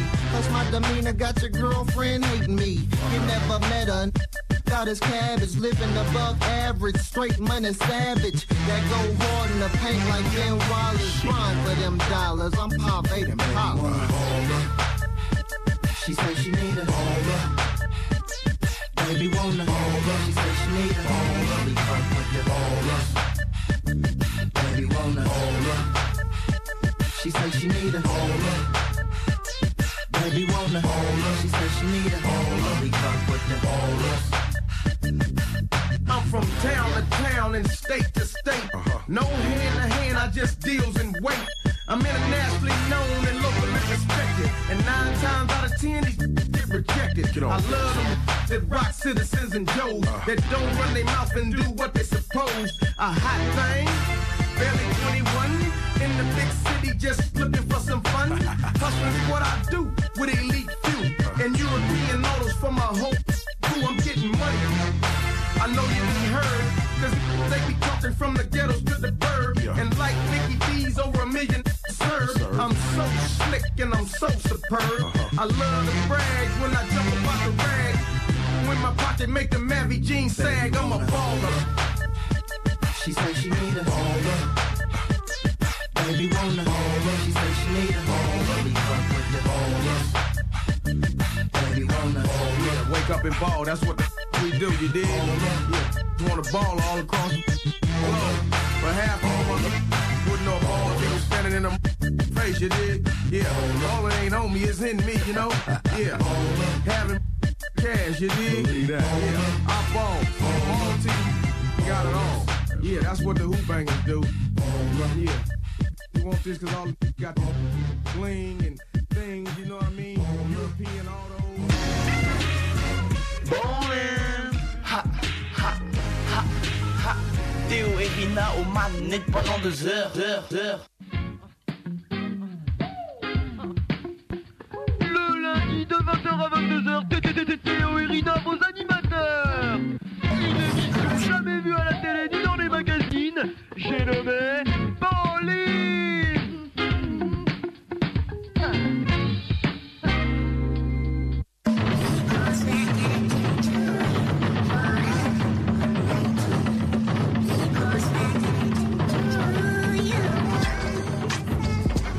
Ok, on est toujours dans Bowling sur le cent un point deux avec Théo et Rina pour la partie basket international. Le, le mec du jingle le fait un peu mieux que toi quand même. Ouais, mais il est entraîné. Ça, je dis rien. Je tiens d'ailleurs, s'il y a des, des recruteurs, des gars qui cherchent des nouveaux talents, je peux vous donner l'adresse du, du mec qui fait ça. Il est très très bon. Attends, et puis mais, tout à l'heure, ne loupez discret. Pas. Il a prévu un, un jingle spécial Alain Weiss. Ne le loupez pas. Hein. Non, non, c'est un des meilleurs jingles pour celui d'Alain Weiss que j'ai entendu. Alors, ne bougez pas. D'ici vingt et une heures trente, ça va. Franchement, ça. C'est, c'est plus fort qu'Antoine.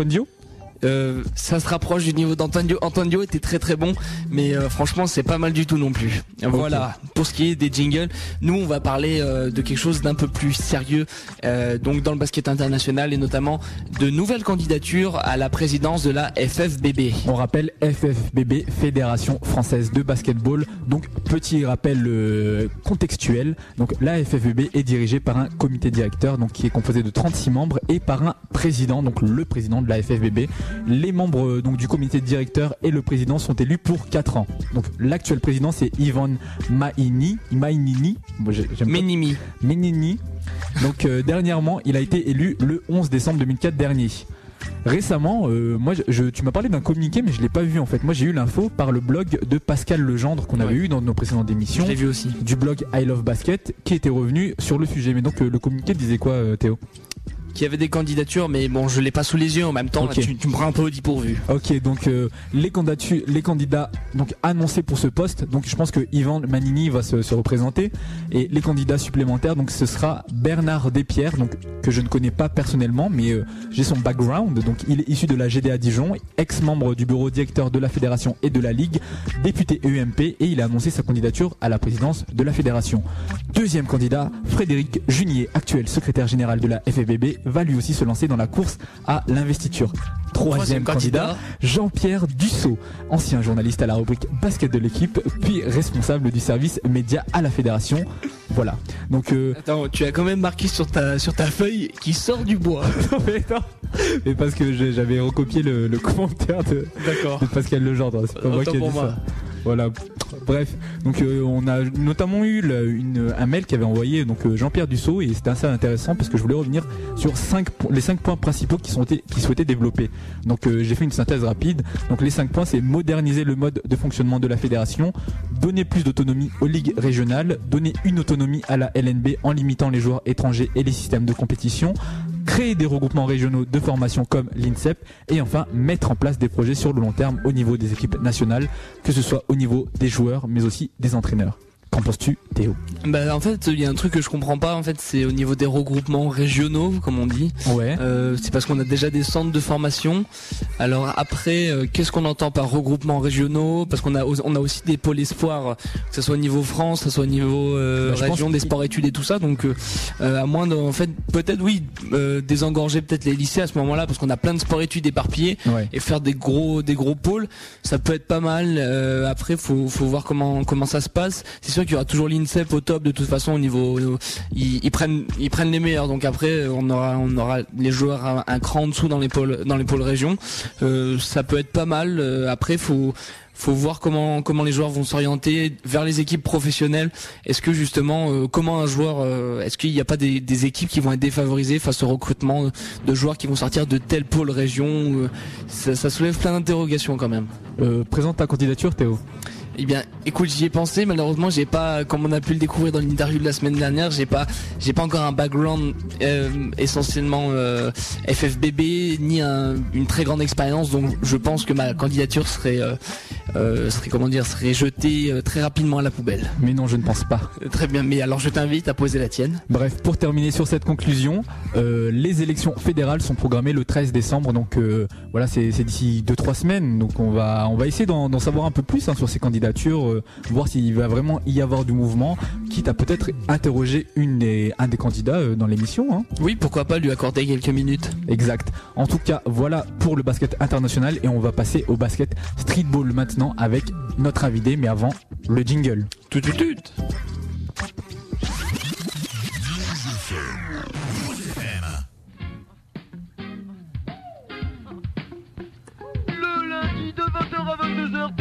Théo et Rina, vos animateurs. Une émission jamais vue à la télé ni dans les magazines. J'ai nommé Bowling.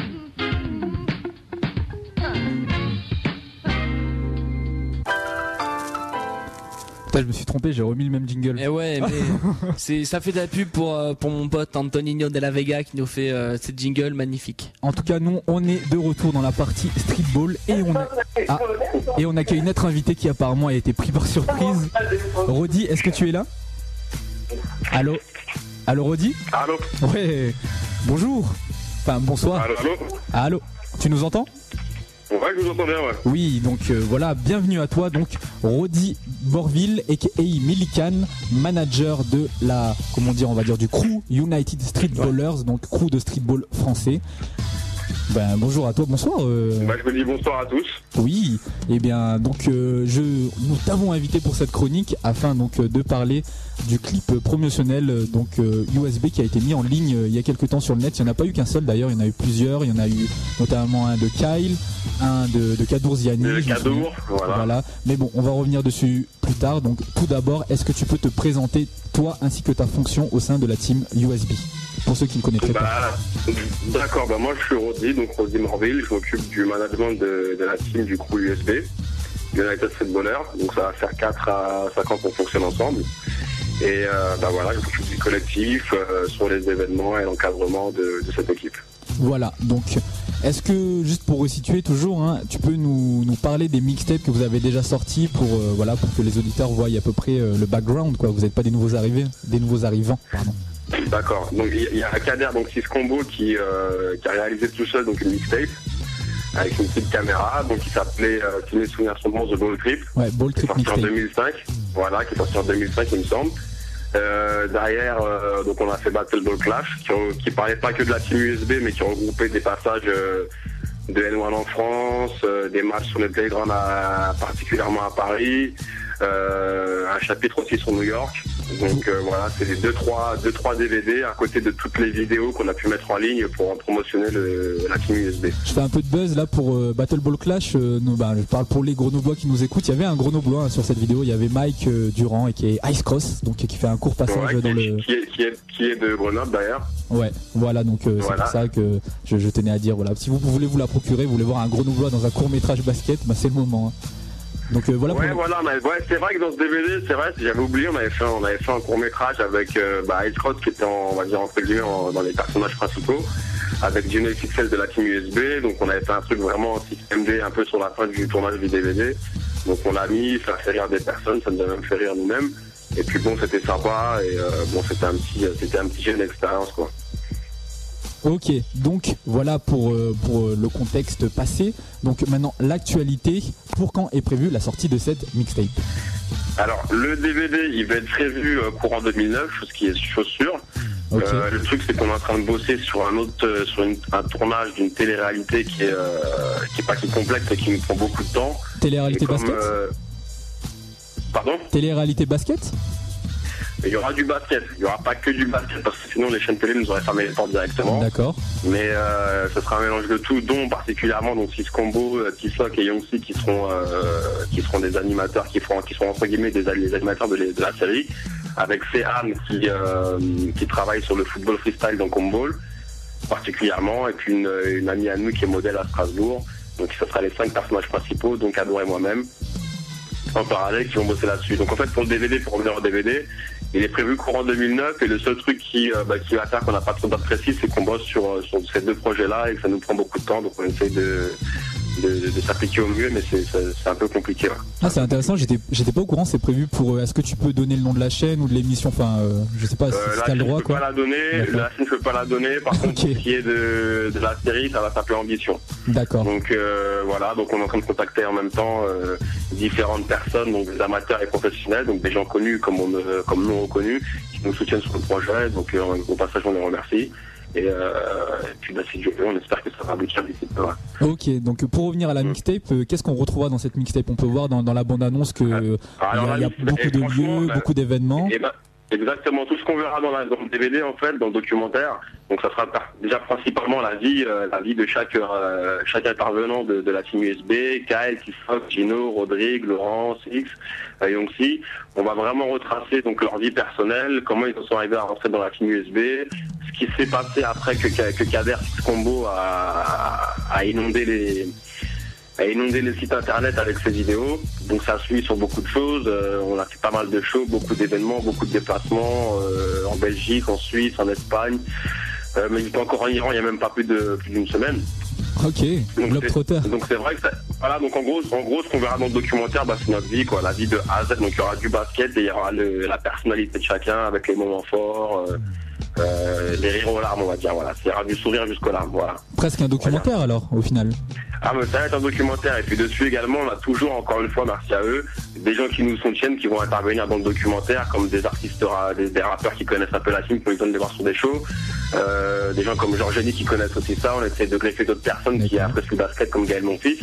Et euh, donc, bah, au final, je pense que ça va être un documentaire assez chargé. Et puis, on va essayer de, de pouvoir le diffuser avec une promotion plus large qu'on a pu connaître. Euh, pour les autres documentaires dans le basket qui est un petit peu restreint, on va dire. Ok, donc si, si j'ai bien lu les crédits, tu es à la réalisation et au montage, c'est ça?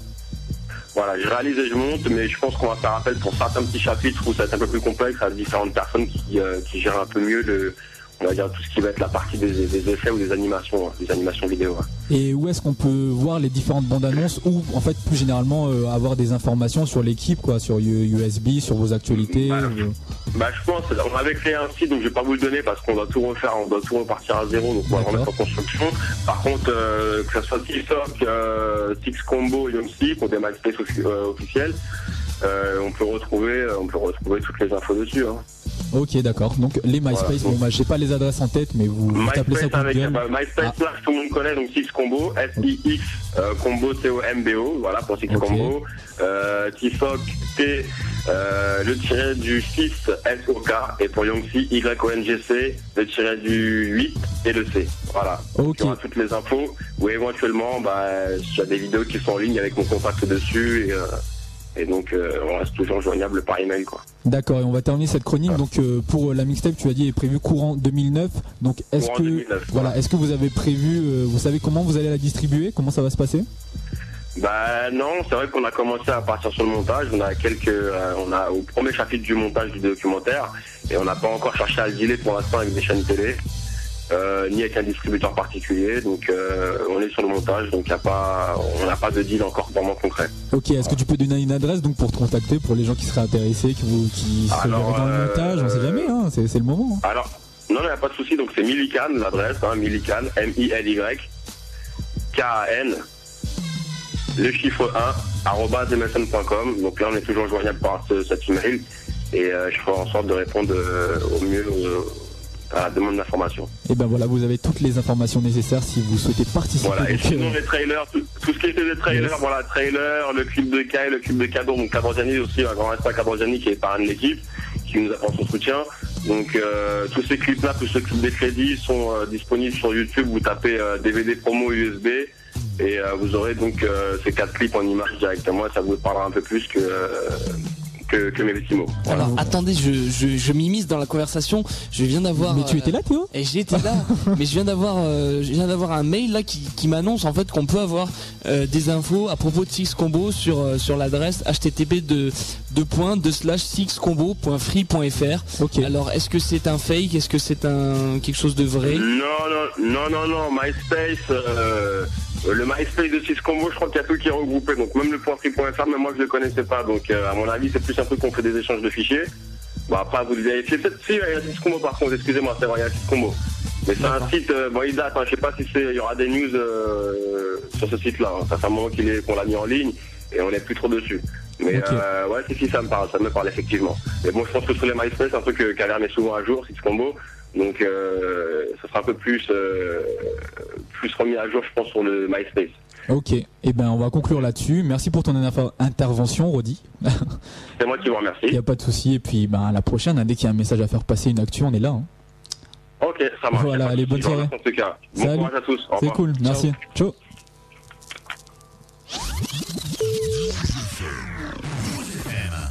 Bon, c'est vrai, les jingles sont pourris. Mais au moins, l'émission est sympa.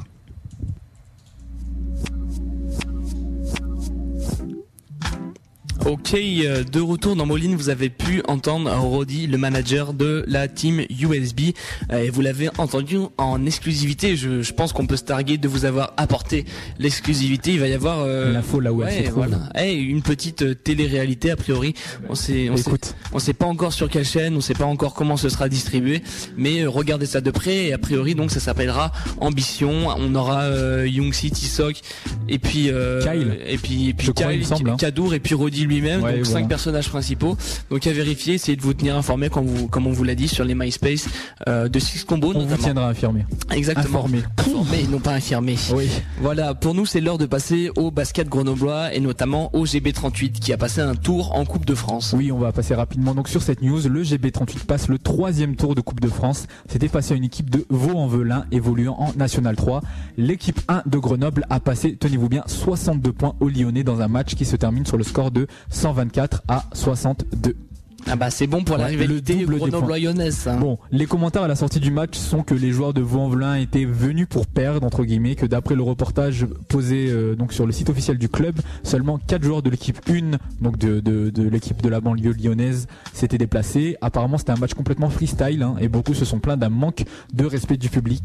Vaux-en-Velin est en position de jouer la montée pour la Nationale deux et apparemment, j'ai pas tout compris hein, mais une histoire d'argent serait à l'origine de cette défaite. Euh, là, apparemment la fédération a mis forfait à mille deux cents euros pour les équipes de nationale, donc j'imagine qu'ils étaient moyen chauds pour payer en fait euh, dans cette compétition, je crois. J'ai, d'après ce que j'ai compris, en fait, c'est-à-dire que, que tu payes pour euh, pour la compétition en fait. Aye.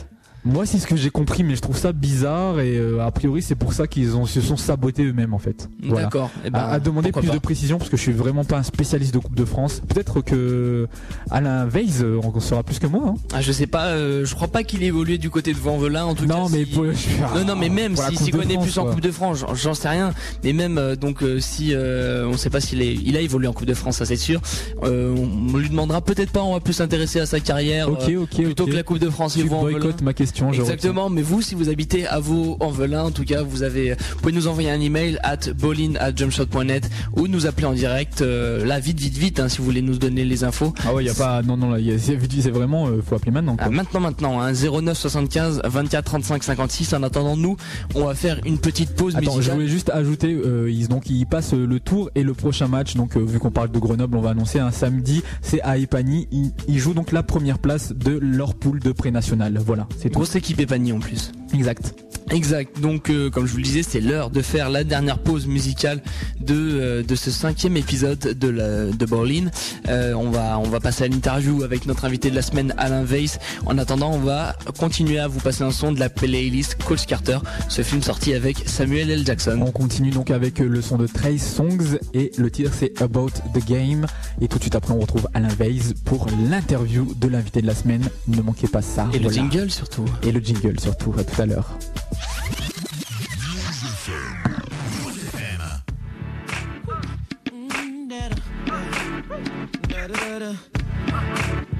Yeah, yeah, yeah, yeah, yeah. It ain't about the rims on my truck.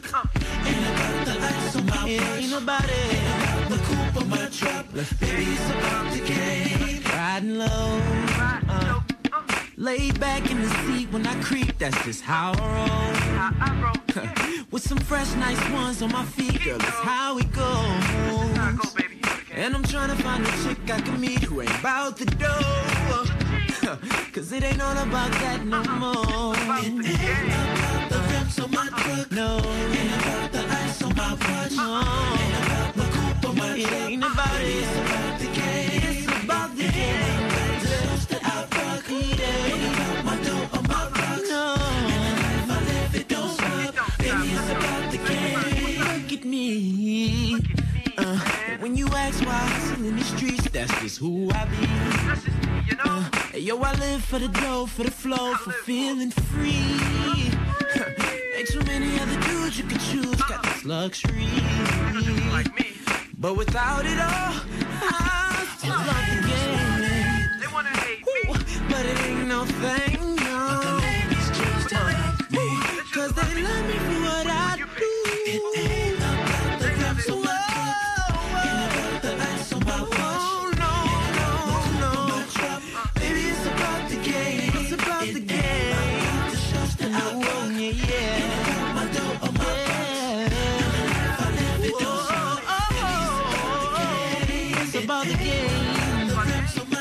ain't about it.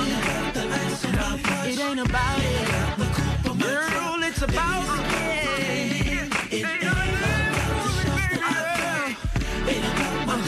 It ain't about it. If I live, it don't stop. Baby, it's about the game. I love. Lay back in the seat when I creep. That's just how I roll.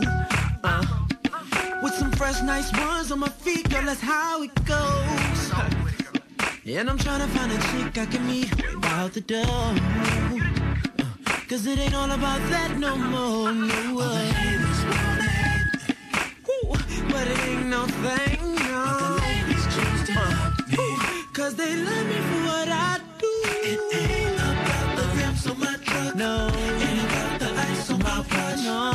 It ain't about the coupe on my truck. It ain't about it. It's about the game. It's about the game. The shows that I rock. It ain't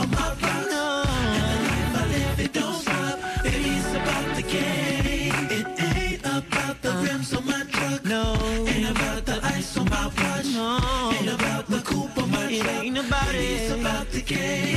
It's about the game. The shows that I rock. It ain't about my dough or my rocks. And the life I live, it don't stop. Baby, it's about the game.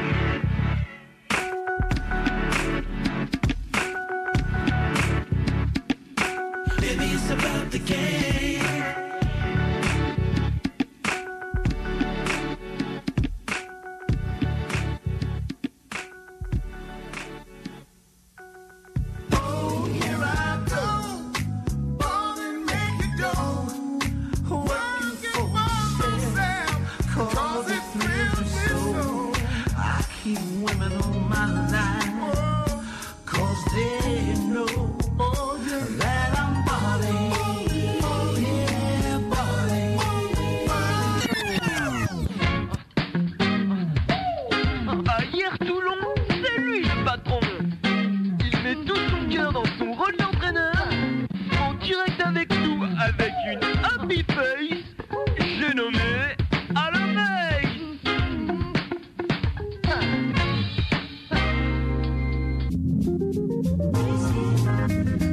Et vous l'avez entendu, le petit jingle pour annoncer l'interview d'Alain Weiss, le coach de Hyères Toulon sur notre antenne.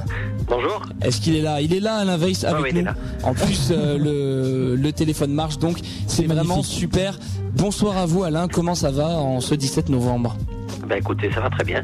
Eh ben ça va très bien, tant mieux, parce que nous on a plein de questions en tout cas à vous poser euh, sur sur votre passé et puis euh, sur ce qui sur ce qui se passe actuellement notamment. Alors déjà à savoir, vous êtes le premier coach à venir dans cette émission, donc euh, voilà, merci à vous d'être venu. Hein. On n'avait pas, y a pas de quoi. On n'avait pas, pas encore réussi à avoir de coach, là c'est vraiment révolution dans Bowling. Ah ouais, là, là on est content, puis je sais qu'il y a beaucoup de monde qui qui écoute, donc euh, ça fait plaisir. En tout cas, vous allez pouvoir écouter tous les propos, toutes les choses qu'il y a à nous dire Alain Weiss.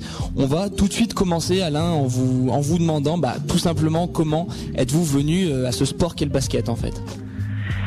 Bah écoutez, moi je suis venu euh, d'une façon toute naturelle parce que mon père était président d'un club à Marseille, et un club euh, qui s'appelait euh, Andoum. Et, euh, et bon, et quand je suis né, euh, le basket était une partie très importante de la vie, de la famille, parce qu'on est six enfants, moi je suis le dernier. Et donc je suis venu tout naturellement au basket, euh, j'ai joué, et puis après, vous savez, dans, dans les petits clubs, à, à l'époque, il n'y avait pas d'entraîneur. Donc euh, ben, c'était les, les enfants en veille qui s'occupaient des, des équipes, et puis c'est ce qui m'a donné le, l'envie d'entraîner euh, plus tard, parce qu'il fallait faire beaucoup de choses dans les petits clubs. Et donc plus tard, je, je me suis dit que je... mais que je sois entraîneur de basket. D'accord, donc euh, vous avez une euh, j'ai pas oui dire ni vu que vous ayez eu une carrière de joueur euh, international ou euh, ou même mondial. C'est quel euh, quel est le plus haut niveau auquel vous ayez joué durant votre carrière de joueur? J'ai joué en National deux, National. Qui, était, qui était à l'époque ce qui s'appelle la Pro-B. D'accord, en Pro-B. Voilà, D'accord. Et juste... puis voilà, avec un, un titre d'international universitaire. Et puis, euh, et puis c'était une époque où, euh, vous savez, on ne pouvait pas faire et des études et, et du sport de haute compétition. Il fallait choisir, donc euh, j'aurais été sans doute un, un petit pro. Et donc euh, j'ai, j'ai choisi de faire des études.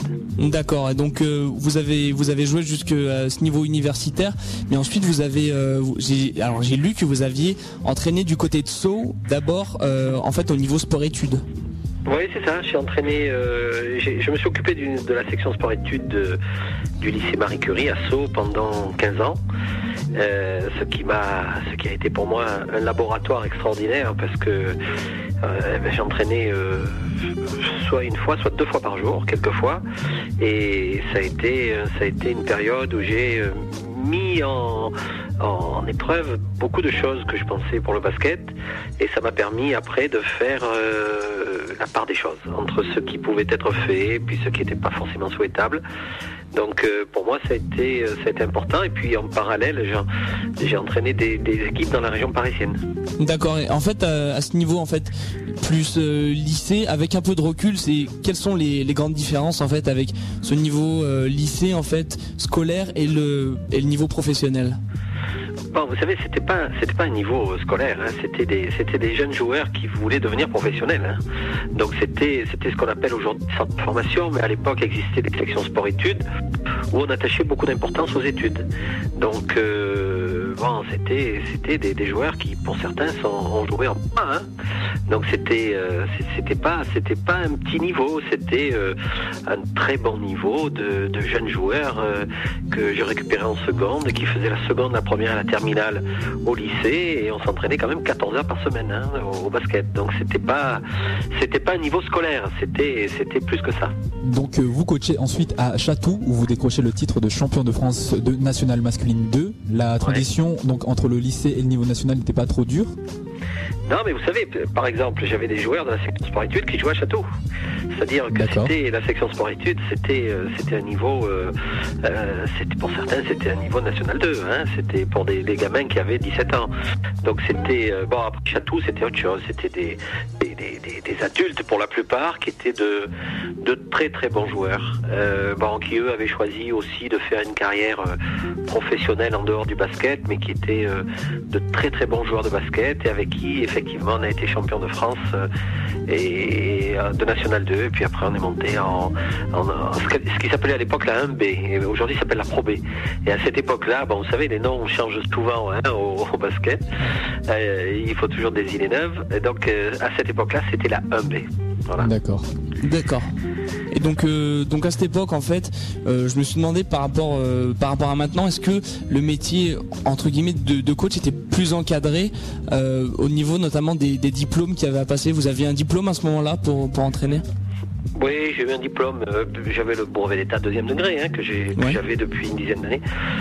Wow, c'était, euh, oui, il fallait, euh, mais je crois que c'était moins rigoureux au niveau des, des diplômes, on pouvait avoir des dérogations facilement, euh, et puis après, avec la, la multiplication des, des brevets d'état, des brevetés d'état, euh, la, les règles ont changé, et puis il fallait absolument être, être diplômé, voilà, bon, mais c'était, bon, c'est pas, c'est pas très compliqué, hein, d'être, d'avoir le brevet d'état, et, mais bon, cela dit, moi je l'ai passé au début, euh, quand...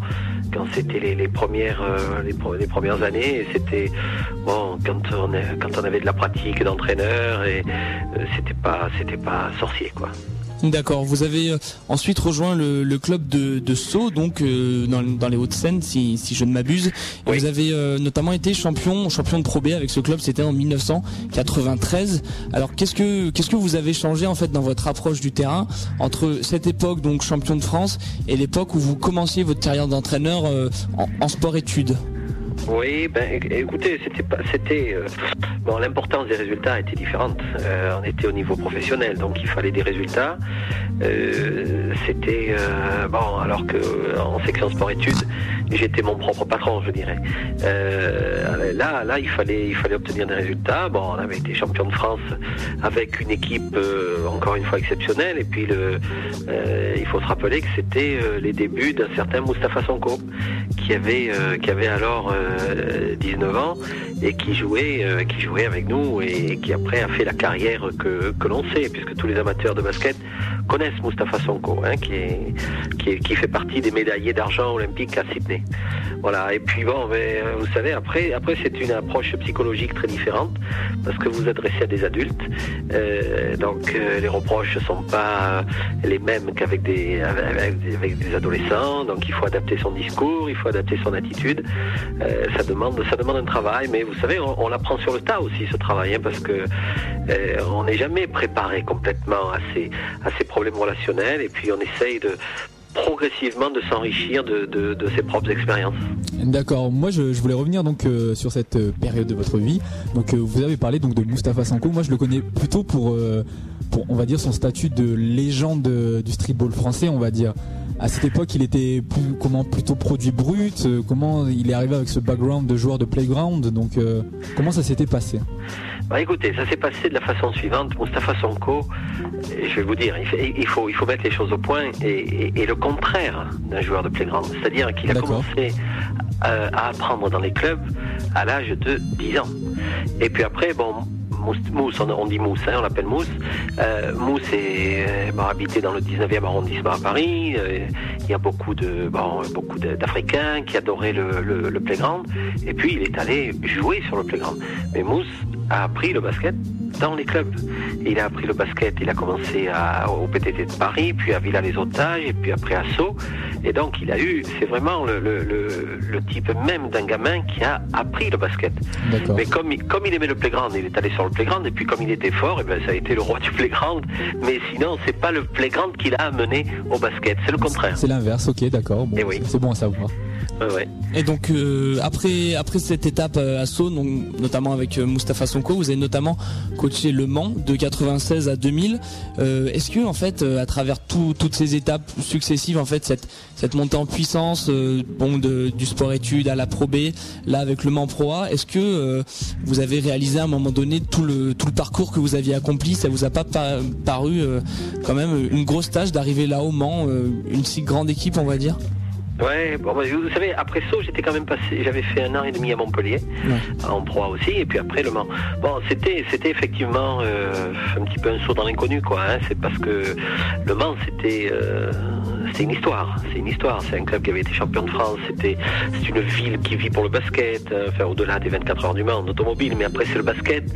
Euh, c'était effectivement un challenge qui, ben, qui allait, qui allait décider de mon avenir. Hein. C'est-à-dire où, où je réussissais au Mans, et puis puis je continuais, ou alors, euh, ou alors ben je je continuais pas en professionnel. Donc c'était vraiment le passage au Mans.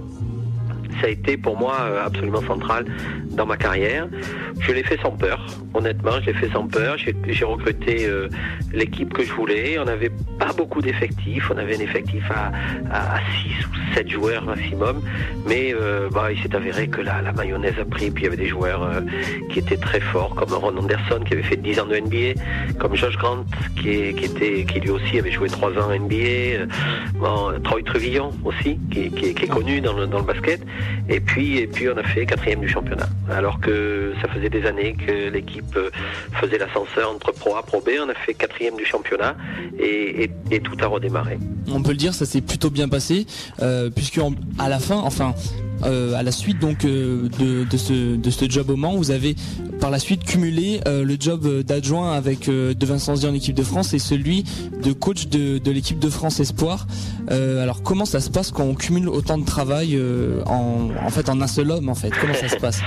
Ben, vous savez, c'est, ça c'est la, la passion, hein. Quand on est passionné, on trouve toujours le temps.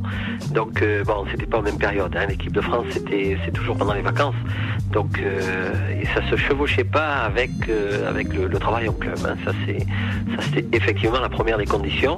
Et puis bon et puis bon mais quand on termine la saison, ben on part, on prend sa, sa son sac et puis on va en stage et puis et puis on fait du basket euh, tous les jours quoi, hein. C'est, c'est non c'est c'est c'est compatible, c'est compatible mais effectivement il faut pas penser aux vacances, il faut pas penser à autre chose.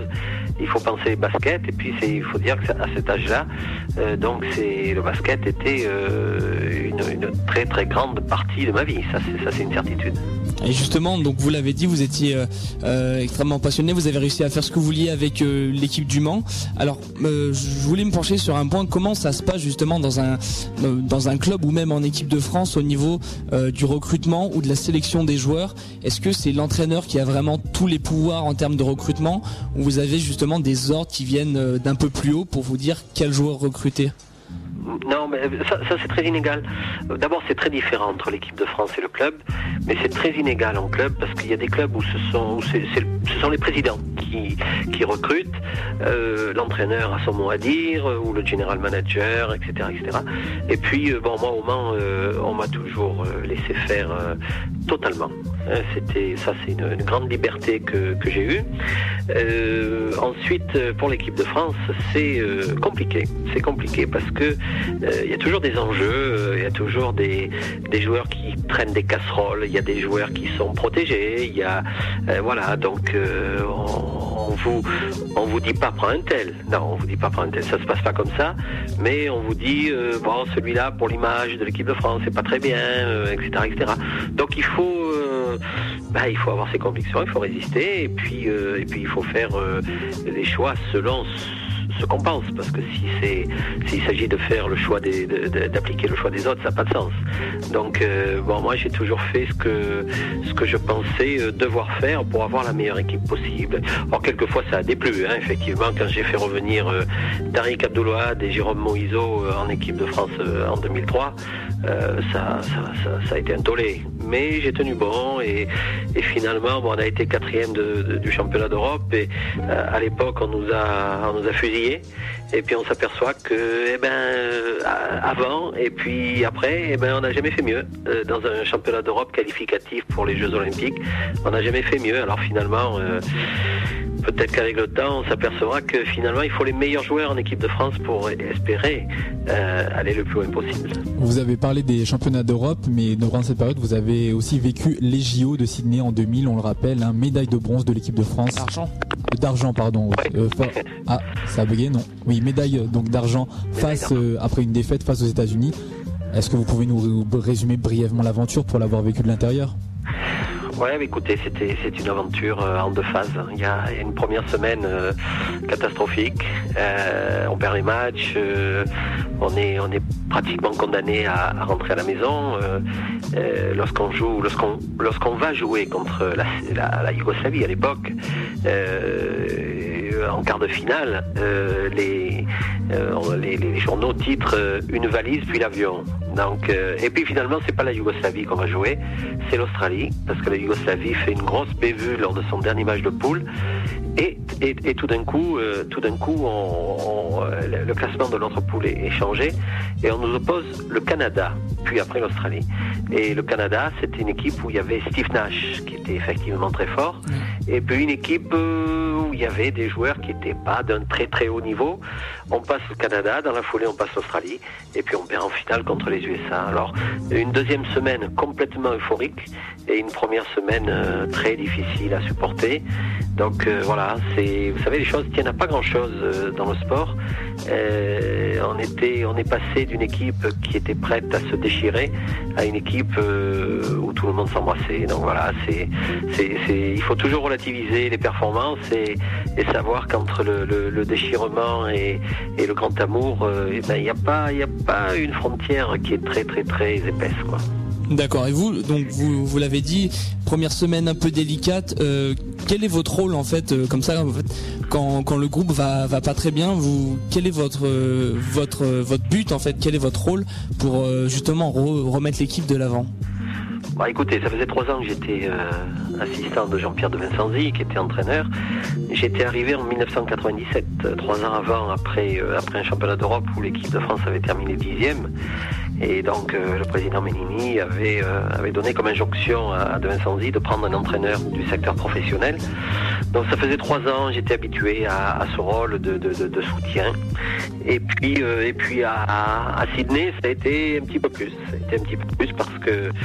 parce que c'est très difficile pour un entraîneur qui est contesté, qui perd, qui euh, qui, qui, euh, bon, qui, qui qui va pas du tout. Donc euh, mon rôle a été euh, a été beaucoup plus important que celui que j'avais rempli jusqu'à présent lors des autres championnats.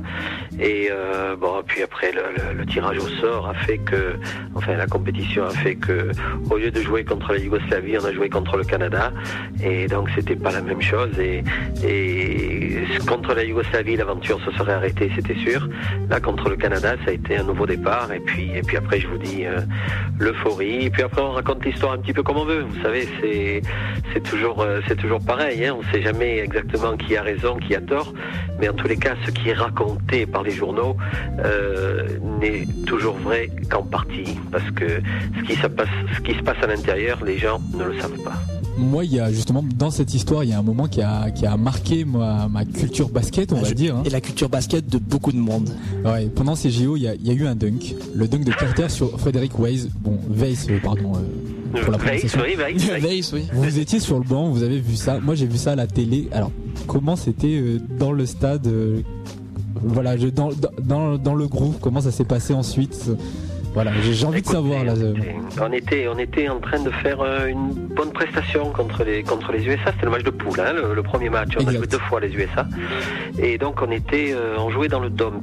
C'était pas le super Dôme de Sydney, c'était le, c'était le Dôme. Donc euh, une salle un peu plus petite de, de, de huit ou dix mille places, mais pas de vingt-cinq mille. Donc euh, et, bah, bon, c'était plein. Hein, tout, euh, aux Jeux Olympiques, tout est, tout est archi plein. Et puis euh, à un moment donné, il y a, on, on prend la balle, on part en contre-attaque. Bonato va faire une passe dans le dos. Et là, euh, elle est interceptée par Vince Carter. Et euh, Fred Weiss, qui était toujours une en retard, parce que c'est bon, il est grand, hein, il fait deux mètres dix-sept, donc il n'avait pas compris qu'on était en contre-attaque, donc il était resté sous son, sous son panier. Et là, il a vu Vince Carter qui est arrivé droit devant lui. Et là, c'est, c'est lui qui le raconte. Il dit que bon, ben, il est resté devant parce qu'il était sûr que, que l'autre allait faire un, une faute offensive. Et puis, il a fermé les yeux. Et il a fermé les yeux, et, et bon, ça se passe en peu de temps. Et puis, quand il a rouvert les yeux, il avait une chaussure devant lui. Et il s'est demandé ce que c'était que cette chaussure, et il n'a pas compris que Vince Carter lui était passé par-dessus la tête.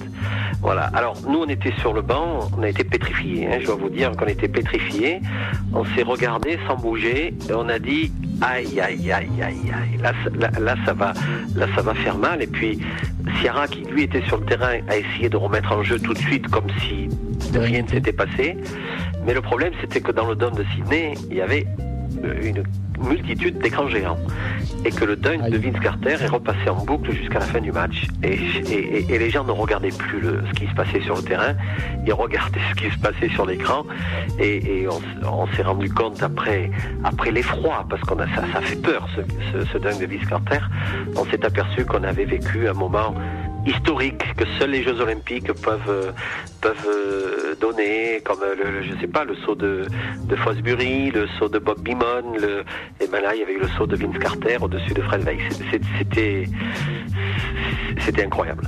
Et ben en tout cas, c'était là on a franchement, moi j'étais derrière mon micro, j'ai vécu un grand moment de radio là, euh, juste avec le récit d'Alain Veil sur euh, sur ce dunk.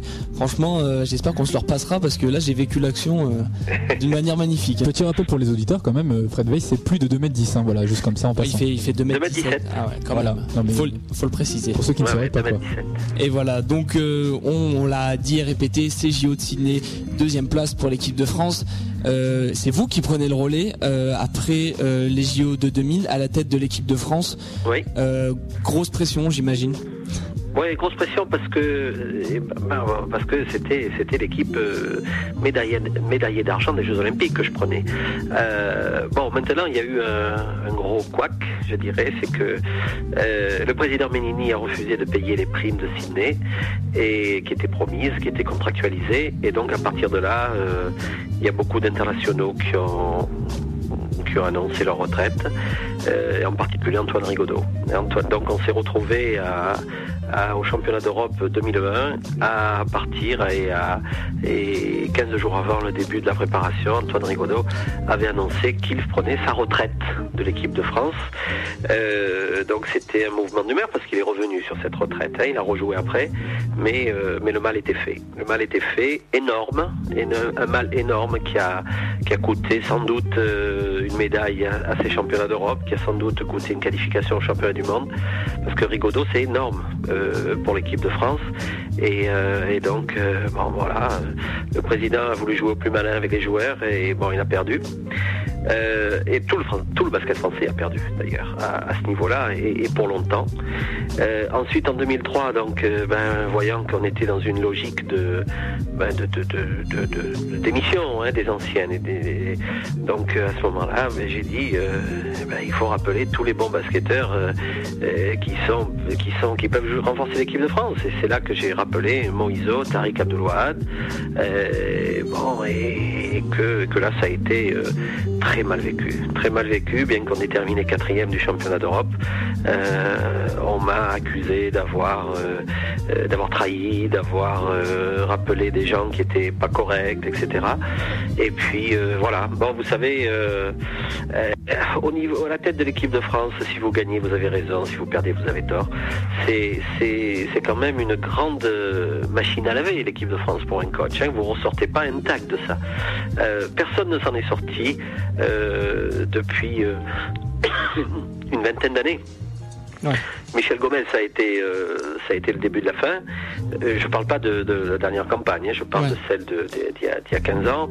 Euh, bon, Claude Bergeot, ça a été la, la, la fin de sa carrière. Euh, bon, Jean-Pierre de Vincenzi, bon, il n'avait jamais fait rien fait avant en, t- en tant qu'entraîneur, mais après, euh, bah, il n'a jamais coaché, quoi. Hein, donc, euh, euh, c'est, c'est, c'est, vous ne sortez pas indemne du, d'une, de, d'une campagne avec l'équipe de France si vous n'avez pas atteint l'objectif. Mais là, l'objectif était très haut. Hein, c'était C'était pas, il s'agissait pas de battre euh, euh, la Belgique ou euh, je sais pas quoi là, hein, comme, comme on est en train de jouer aujourd'hui.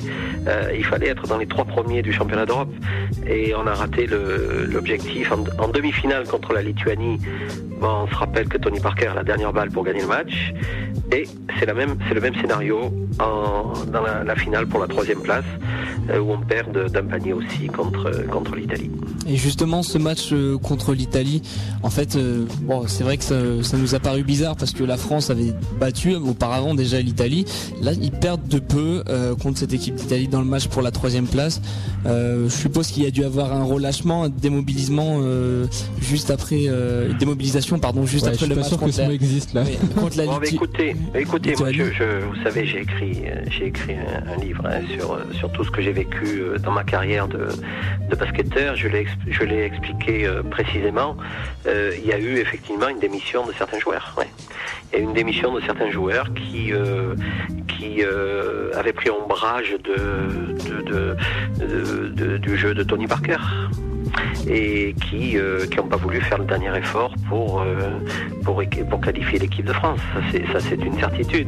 Mais il y avait aussi de la fatigue, il y avait aussi de la déception. Et vous savez, il n'y avait même pas vingt-quatre heures entre le match de la Lituanie où on menait de cinq points à deux minutes de la fin. On était, on était en passe de, de réaliser un exploit. Parce que la Lituanie en finale a battu l'Espagne de vingt points. Hein. C'est-à-dire nous, nous sommes la seule nation qui a, qui a véritablement poussé la Lituanie dans ses retranchements. Euh, il y avait de la déception, les, les les joueurs s'étaient fait comme objectif euh, premier d'être champion d'Europe et donc euh, on, on se relève pas comme ça d'un match, mais c'est vrai qu'aussi il y a eu une défiance par rapport à, à Tony Parker qui, euh, bon, qui, qui, qui, qui accaparait tous les, toutes les attentions de, des médias euh, euh, bon, et puis qui à mon avis avait commis l'erreur de ne pas faire son mea culpa après le, la dernière action ratée contre la Lituanie.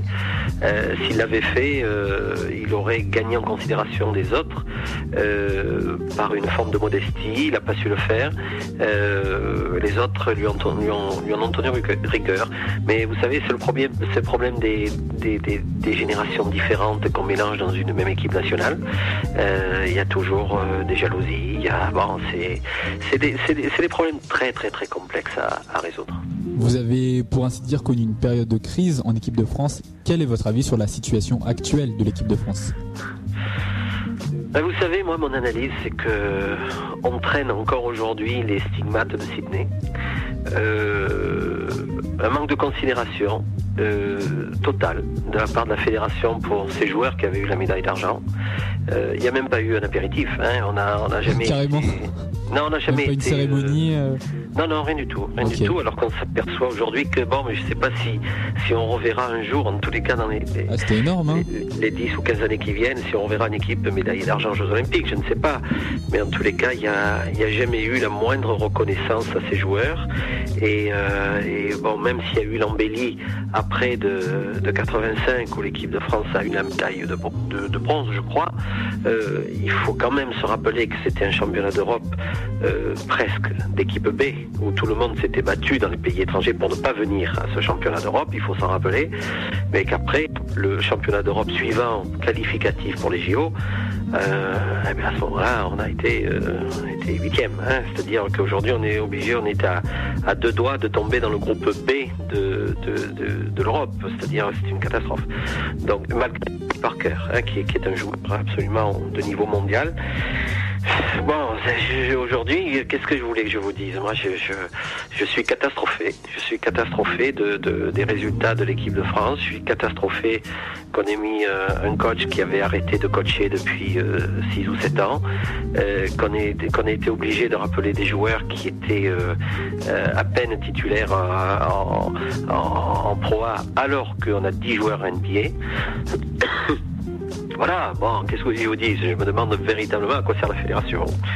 C'est, c'est, c'est une question que, que je me pose. Je ne suis pas seul à me la poser parce qu'on a quatre cent cinquante mille licenciés. On est une fédération énorme et, euh, et on est derrière la Slovénie. Euh, vous savez combien la, la Slovénie a de basketteurs ? Euh, non. Bon, dix mille. Ok. dix mille ah ouais. Basketteurs, on en okay. a quatre cent cinquante mille. Voilà. Donc les chiffres parlent d'eux-mêmes, c'est, c'est terrible, c'est terrible parce qu'en plus on a un des, un des meilleurs joueurs du monde, hein, qui est avec Tony Parker, qui est bon, ce qu'il a fait, ce qu'il a fait cet été, c'est presque du Michael Jordan. Quoi. Ah, les Slovènes ont Beno Udrih aussi. Hein. Oui, oui, non, non, mais attention, hein, les Slovènes, non, je, je respect total, hein, ouais. respect total pour les Slovènes, ils ont Lakovic, ils ont des joueurs de grande qualité, mais nous, on s'aperçoit qu'on a pris un retard euh, terrible en matière de, d'abord de mobilisation des, des, des, des possibles internationaux, et puis surtout en, en termes de, de, de scoring. En termes de scoring, on n'a pas, aujourd'hui, on n'a on n'a pas de joueurs capables d'assurer du scoring, mis à part, mis à part Tony Parker. Euh, et puis une faiblesse sur le tir qui est, euh, qui est unique. Unique au monde, unique au monde. On est, on est les seuls joueurs à ne pas marquer de panier d'une façon régulière quand on est ouvert. Euh, c'est, c'est, on se demande, on se demande comment on apprend le basket en France. Ok. Et ben après cette euh, cette période équipe de France là, ce, ce gros focus qu'on a fait sur l'équipe de France, on va se recentrer un peu plus sur le présent et notamment le Hyères Toulon Var Basket. Vous oui. êtes arrivé en deux mille sept, euh, belle saison l'année dernière avec euh, semaine des As, playoff.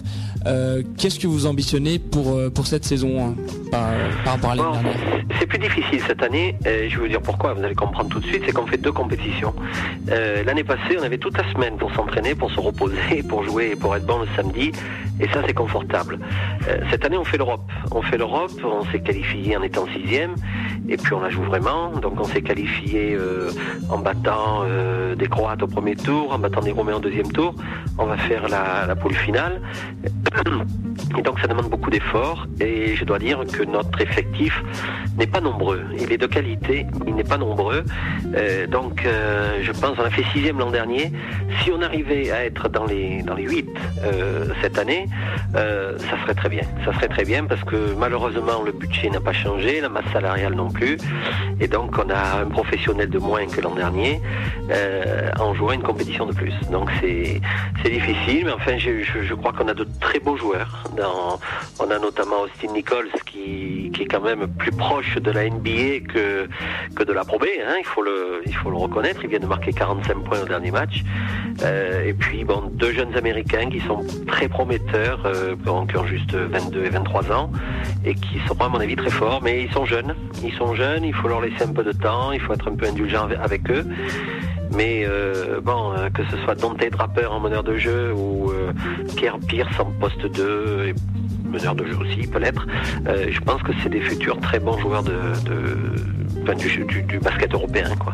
On va terminer cette, cette euh, interview. Moi, j'ai, j'ai une question. On a eu un, un invité il y a quelques temps qui s'appelait Alexis Aginsa, donc qui est passé par votre club, donc par le Hyères Toulon Var Basket. Est-ce que vous suivez un peu sa, sa progression cette année euh, et on oui. rappelle que l'an dernier il jouait pour le Hyères Toulon Var Basket et oui. qu'il a été drafté en vingtième position cette année par les Charlotte Bobcats. Il fait donc partie de l'effectif des Charlotte Bobcats cette année. Oui, oui, oui. Bah, écoutez, oui, bien sûr, je le suis parce que euh, lorsqu'il est venu au, au Hyères Toulon Var, bon, avec euh, bon, bah, le, le, le, le challenge avec son agent, c'était de le mettre à N B A hein, en deux ans. D'accord, bon, c'était ouais. l'objectif annoncé. C'était l'objectif annoncé. On a mis la première année à N B A, donc ça c'est c'est, c'est contrat c'est rempli bien. Alors. Contrat rempli, contrat rempli, et je suis très heureux, même si je l'ai eu qu'un an, hein, honnêtement. Mais bon, je dois dire qu'il a eu sa, sa draft, enfin N B A, euh, grâce à ses qualités athlétiques. Bon, c'est un athlète extraordinaire. Je pense que s'il faisait du quatre cents mètres, il serait pas loin d'être champion olympique après euh, après euh, trois ou quatre ans d'entraînement. Il est ancien bon. champion de B M X, hein. Ancien, ancien champion de B M X. Ouais, ancien champion. Absolument, absolument. Donc c'est un garçon qui a des qualités athlétiques euh, exceptionnelles, en plus des qualités morphologiques. Bon, euh, il fait deux mètres dix-sept lui aussi. Il touche le haut de la planche, hein, il faut savoir ça. Hein. Il touche le haut de la planche, ce que euh, avant lui, seul, je crois, euh, Chamberlain avait, avait fait. Bon, c'est, c'est loin, c'est, non, c'est une quarantaine d'années. Mais euh, Alexis n'est pas un grand basketteur pour le moment. Donc il faut lui laisser du temps. Il faut que les que les, les, les bon, mais tous les tous les staffs de, qu'il va rencontrer euh, lui apprennent le basket parce que euh, il est euh, il est brut, il est brut, mais c'est un tel talent athlétique que moi j'y crois beaucoup. Bon, d'abord il a été drafté par Michael Jordan, hein, il faut il faut quand même euh, le savoir au, à, à New Orleans et donc euh, euh, bon il faut il faut lui laisser du temps, mais je pense qu'il peut devenir lui euh, un vrai très très bon joueur de N B A, euh, contrairement à certains Français qui sont des, des role-players. Mais je pense qu'Alexis Aginsa, d'ici deux ans ou trois ans, parce qu'il est, il est très jeune, euh, peut devenir un, un vrai joueur de N B A comme les euh, euh, Boris Diaw, Michael Pietrus. Je mets Tony Parker à, à, à part. Évidemment. En fait, euh, nous, on va, on va conclure ces, cette interview en vous laissant euh, lui faites un petit mot de la fin. Espace libre. Non, mais à la fédération, pas trop. Vous savez, je suis pas trop en odeur de sainteté à la fédération. Mais ça, c'est, c'est, c'est pas grave. C'est, c'est mon affaire à moi.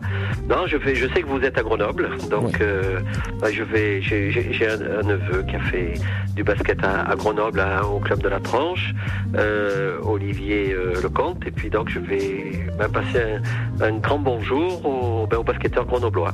Ok, ben, les basketteurs grenoblois, vous avez entendu. Et voilà, c'est fait. Bon, alors, on avait, on avait prévu le, le petit jingle de la fin quand même. Alors, Alain, est-ce que vous êtes prêt à le faire quand même, ce jingle ? Bah oui. Vous connaissez oui. le concept ? C'est, alors, le, le concept, c'est qu'on a une petite musique de fond, en fait, derrière, là. Vous, vous devez l'entendre. Et donc, on est censé couper cette musique. Alors là, vous dites ce que vous voulez sur, sur l'émission. Euh, enfin, n'importe quoi, ce qui vous passe par la tête, quoi. Sur l'émission, Bowling. Donc, euh, ce que vous voulez. Ça, c'est la version officielle. La version officieuse, c'est qu'on n'a pas d'argent pour créer nos jingles. Donc, on demande aux invités de nous faire nos jingles. Voilà, c'est voilà. pour de vrai, c'est ça. En tous les cas, vous êtes bien sympathique. Ah, ben, merci euh, beaucoup. Bah, donc, écoutez, je vais, je, vais, je vais faire comme si je, je parlais très très mal anglais. Je vais dire. Attendez, euh... on va on va on va couper la petite musique derrière. D'accord. On vous dit là, on vous laisse. trois, deux, un. Donc euh, je suppose que j'ai la parole. Voilà. Donc, euh, eh ben euh, bowling. Euh, j'espère avoir fait un strike ce soir.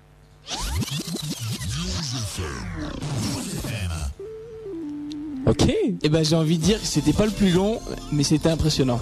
C'était impressionnant en tout cas. Bah ça, ça nous a fait plaisir hein, ce, ce petit jingle, cette interview avec Alain Weiss, on vous le répète euh, pour ceux qui n'auraient pas suivi, l'ancien coach de l'équipe de France, l'actuel coach de Hyères Toulon, qui était avec nous dans l'émission donc euh, pour une nouvelle émission de Bowling. On va on va conclure cette émission avec l'agenda de la semaine. Alain, vous restez avec nous le, le temps qu'on finisse là. Oui, on en a minutes. Pour quelques minutes. Hein. tout à fait. Quelques minutes. Et donc, nous, on va conclure euh, ce, ce nouveau numéro de Bowling avec l'agenda euh, de la semaine à venir, avec notamment les matchs diffusés sur Sport Plus. On commence le mardi dix-huit novembre deux mille huit avec euh, un match qui oppose Milwaukee à Denver. euh, je, je l'ai appelé en fait le duel des campagnards, tu vois, parce que Milwaukee c'est, c'est la campagne, Denver c'est la montagne, quoi. Donc je me suis dit voilà, si vous voulez voir le duel des campagnards, c'est sur Sport Plus euh, mardi qui vient, euh, mardi donc demain à trois heures heure française. Petit pronostic, Alain? Je, je connais pas assez euh, Milwaukee, je pense que je pense que Denver va gagner. D'accord. Denver donc pour Alain. Mercredi dix-neuf, on aura euh, un match qui oppose Toronto à Miami. Donc là c'est à une heure trente heure française. Pas d'Euroleague, que ce soit mercredi ou jeudi. Donc euh, on n'aura pas de match d'Euroleague euh, mercredi ou jeudi sur Sport Plus. Donc euh, vous pourrez vous abstraindre euh, de regarder Sport Plus ces jours-ci. Euh, pour ce qui est du vingt et un novembre, on aura un match qui oppose euh, Chicago et Golden State, quatre heures trente heure française. Il y aura notamment Anthony Morrow à regarder, mais aussi et surtout Ronny Turia, enfin on peut le dire. Aussi, oui, oui. Et aussi euh, Joachim Noah. Et... et Joachim Noah, exactement, j'allais presque ouais. l'oublier. Et euh, voilà, donc pour ce vendredi vingt et un novembre. Et le match, bien sûr, euh, de la semaine en Pro-A, Asvel contre Rouen. C'est à suivre à vingt heures quarante-cinq. Là, je pense que Alain suit un peu plus la Pro-A. Pronostic. Oui, oui, oui, ça m'arrive. Ça m'arrive. Il vaut mieux. Je, je dirais que... Bon, Rouen a à se faire pardonner une défaite à domicile, même si c'est contre Nancy. Euh, L'Asvel vient de gagner à Strasbourg. Euh, je pense que l'Asvel a un petit, un petit plus, je dirais, pour l'Asvel, euh, parce qu'ils ont une, une bonne dynamique, et puis, euh, et puis que le, le jeu de Roanne aujourd'hui est en train de, de basculer autour d'un seul joueur, euh, et, et c'est Gray, ouais. et c'est peut-être un tout petit peu dangereux. D'accord, donc justement on en parlait de Touch Gray qui a encore fait un très très gros match. On conclut cette semaine avec deux matchs N B A, Atlanta-Cleveland, deux des meilleures équipes de la conférence Est, à suivre samedi vingt-huit novembre à une heure trente du matin pour ceux qui aiment se lever la nuit.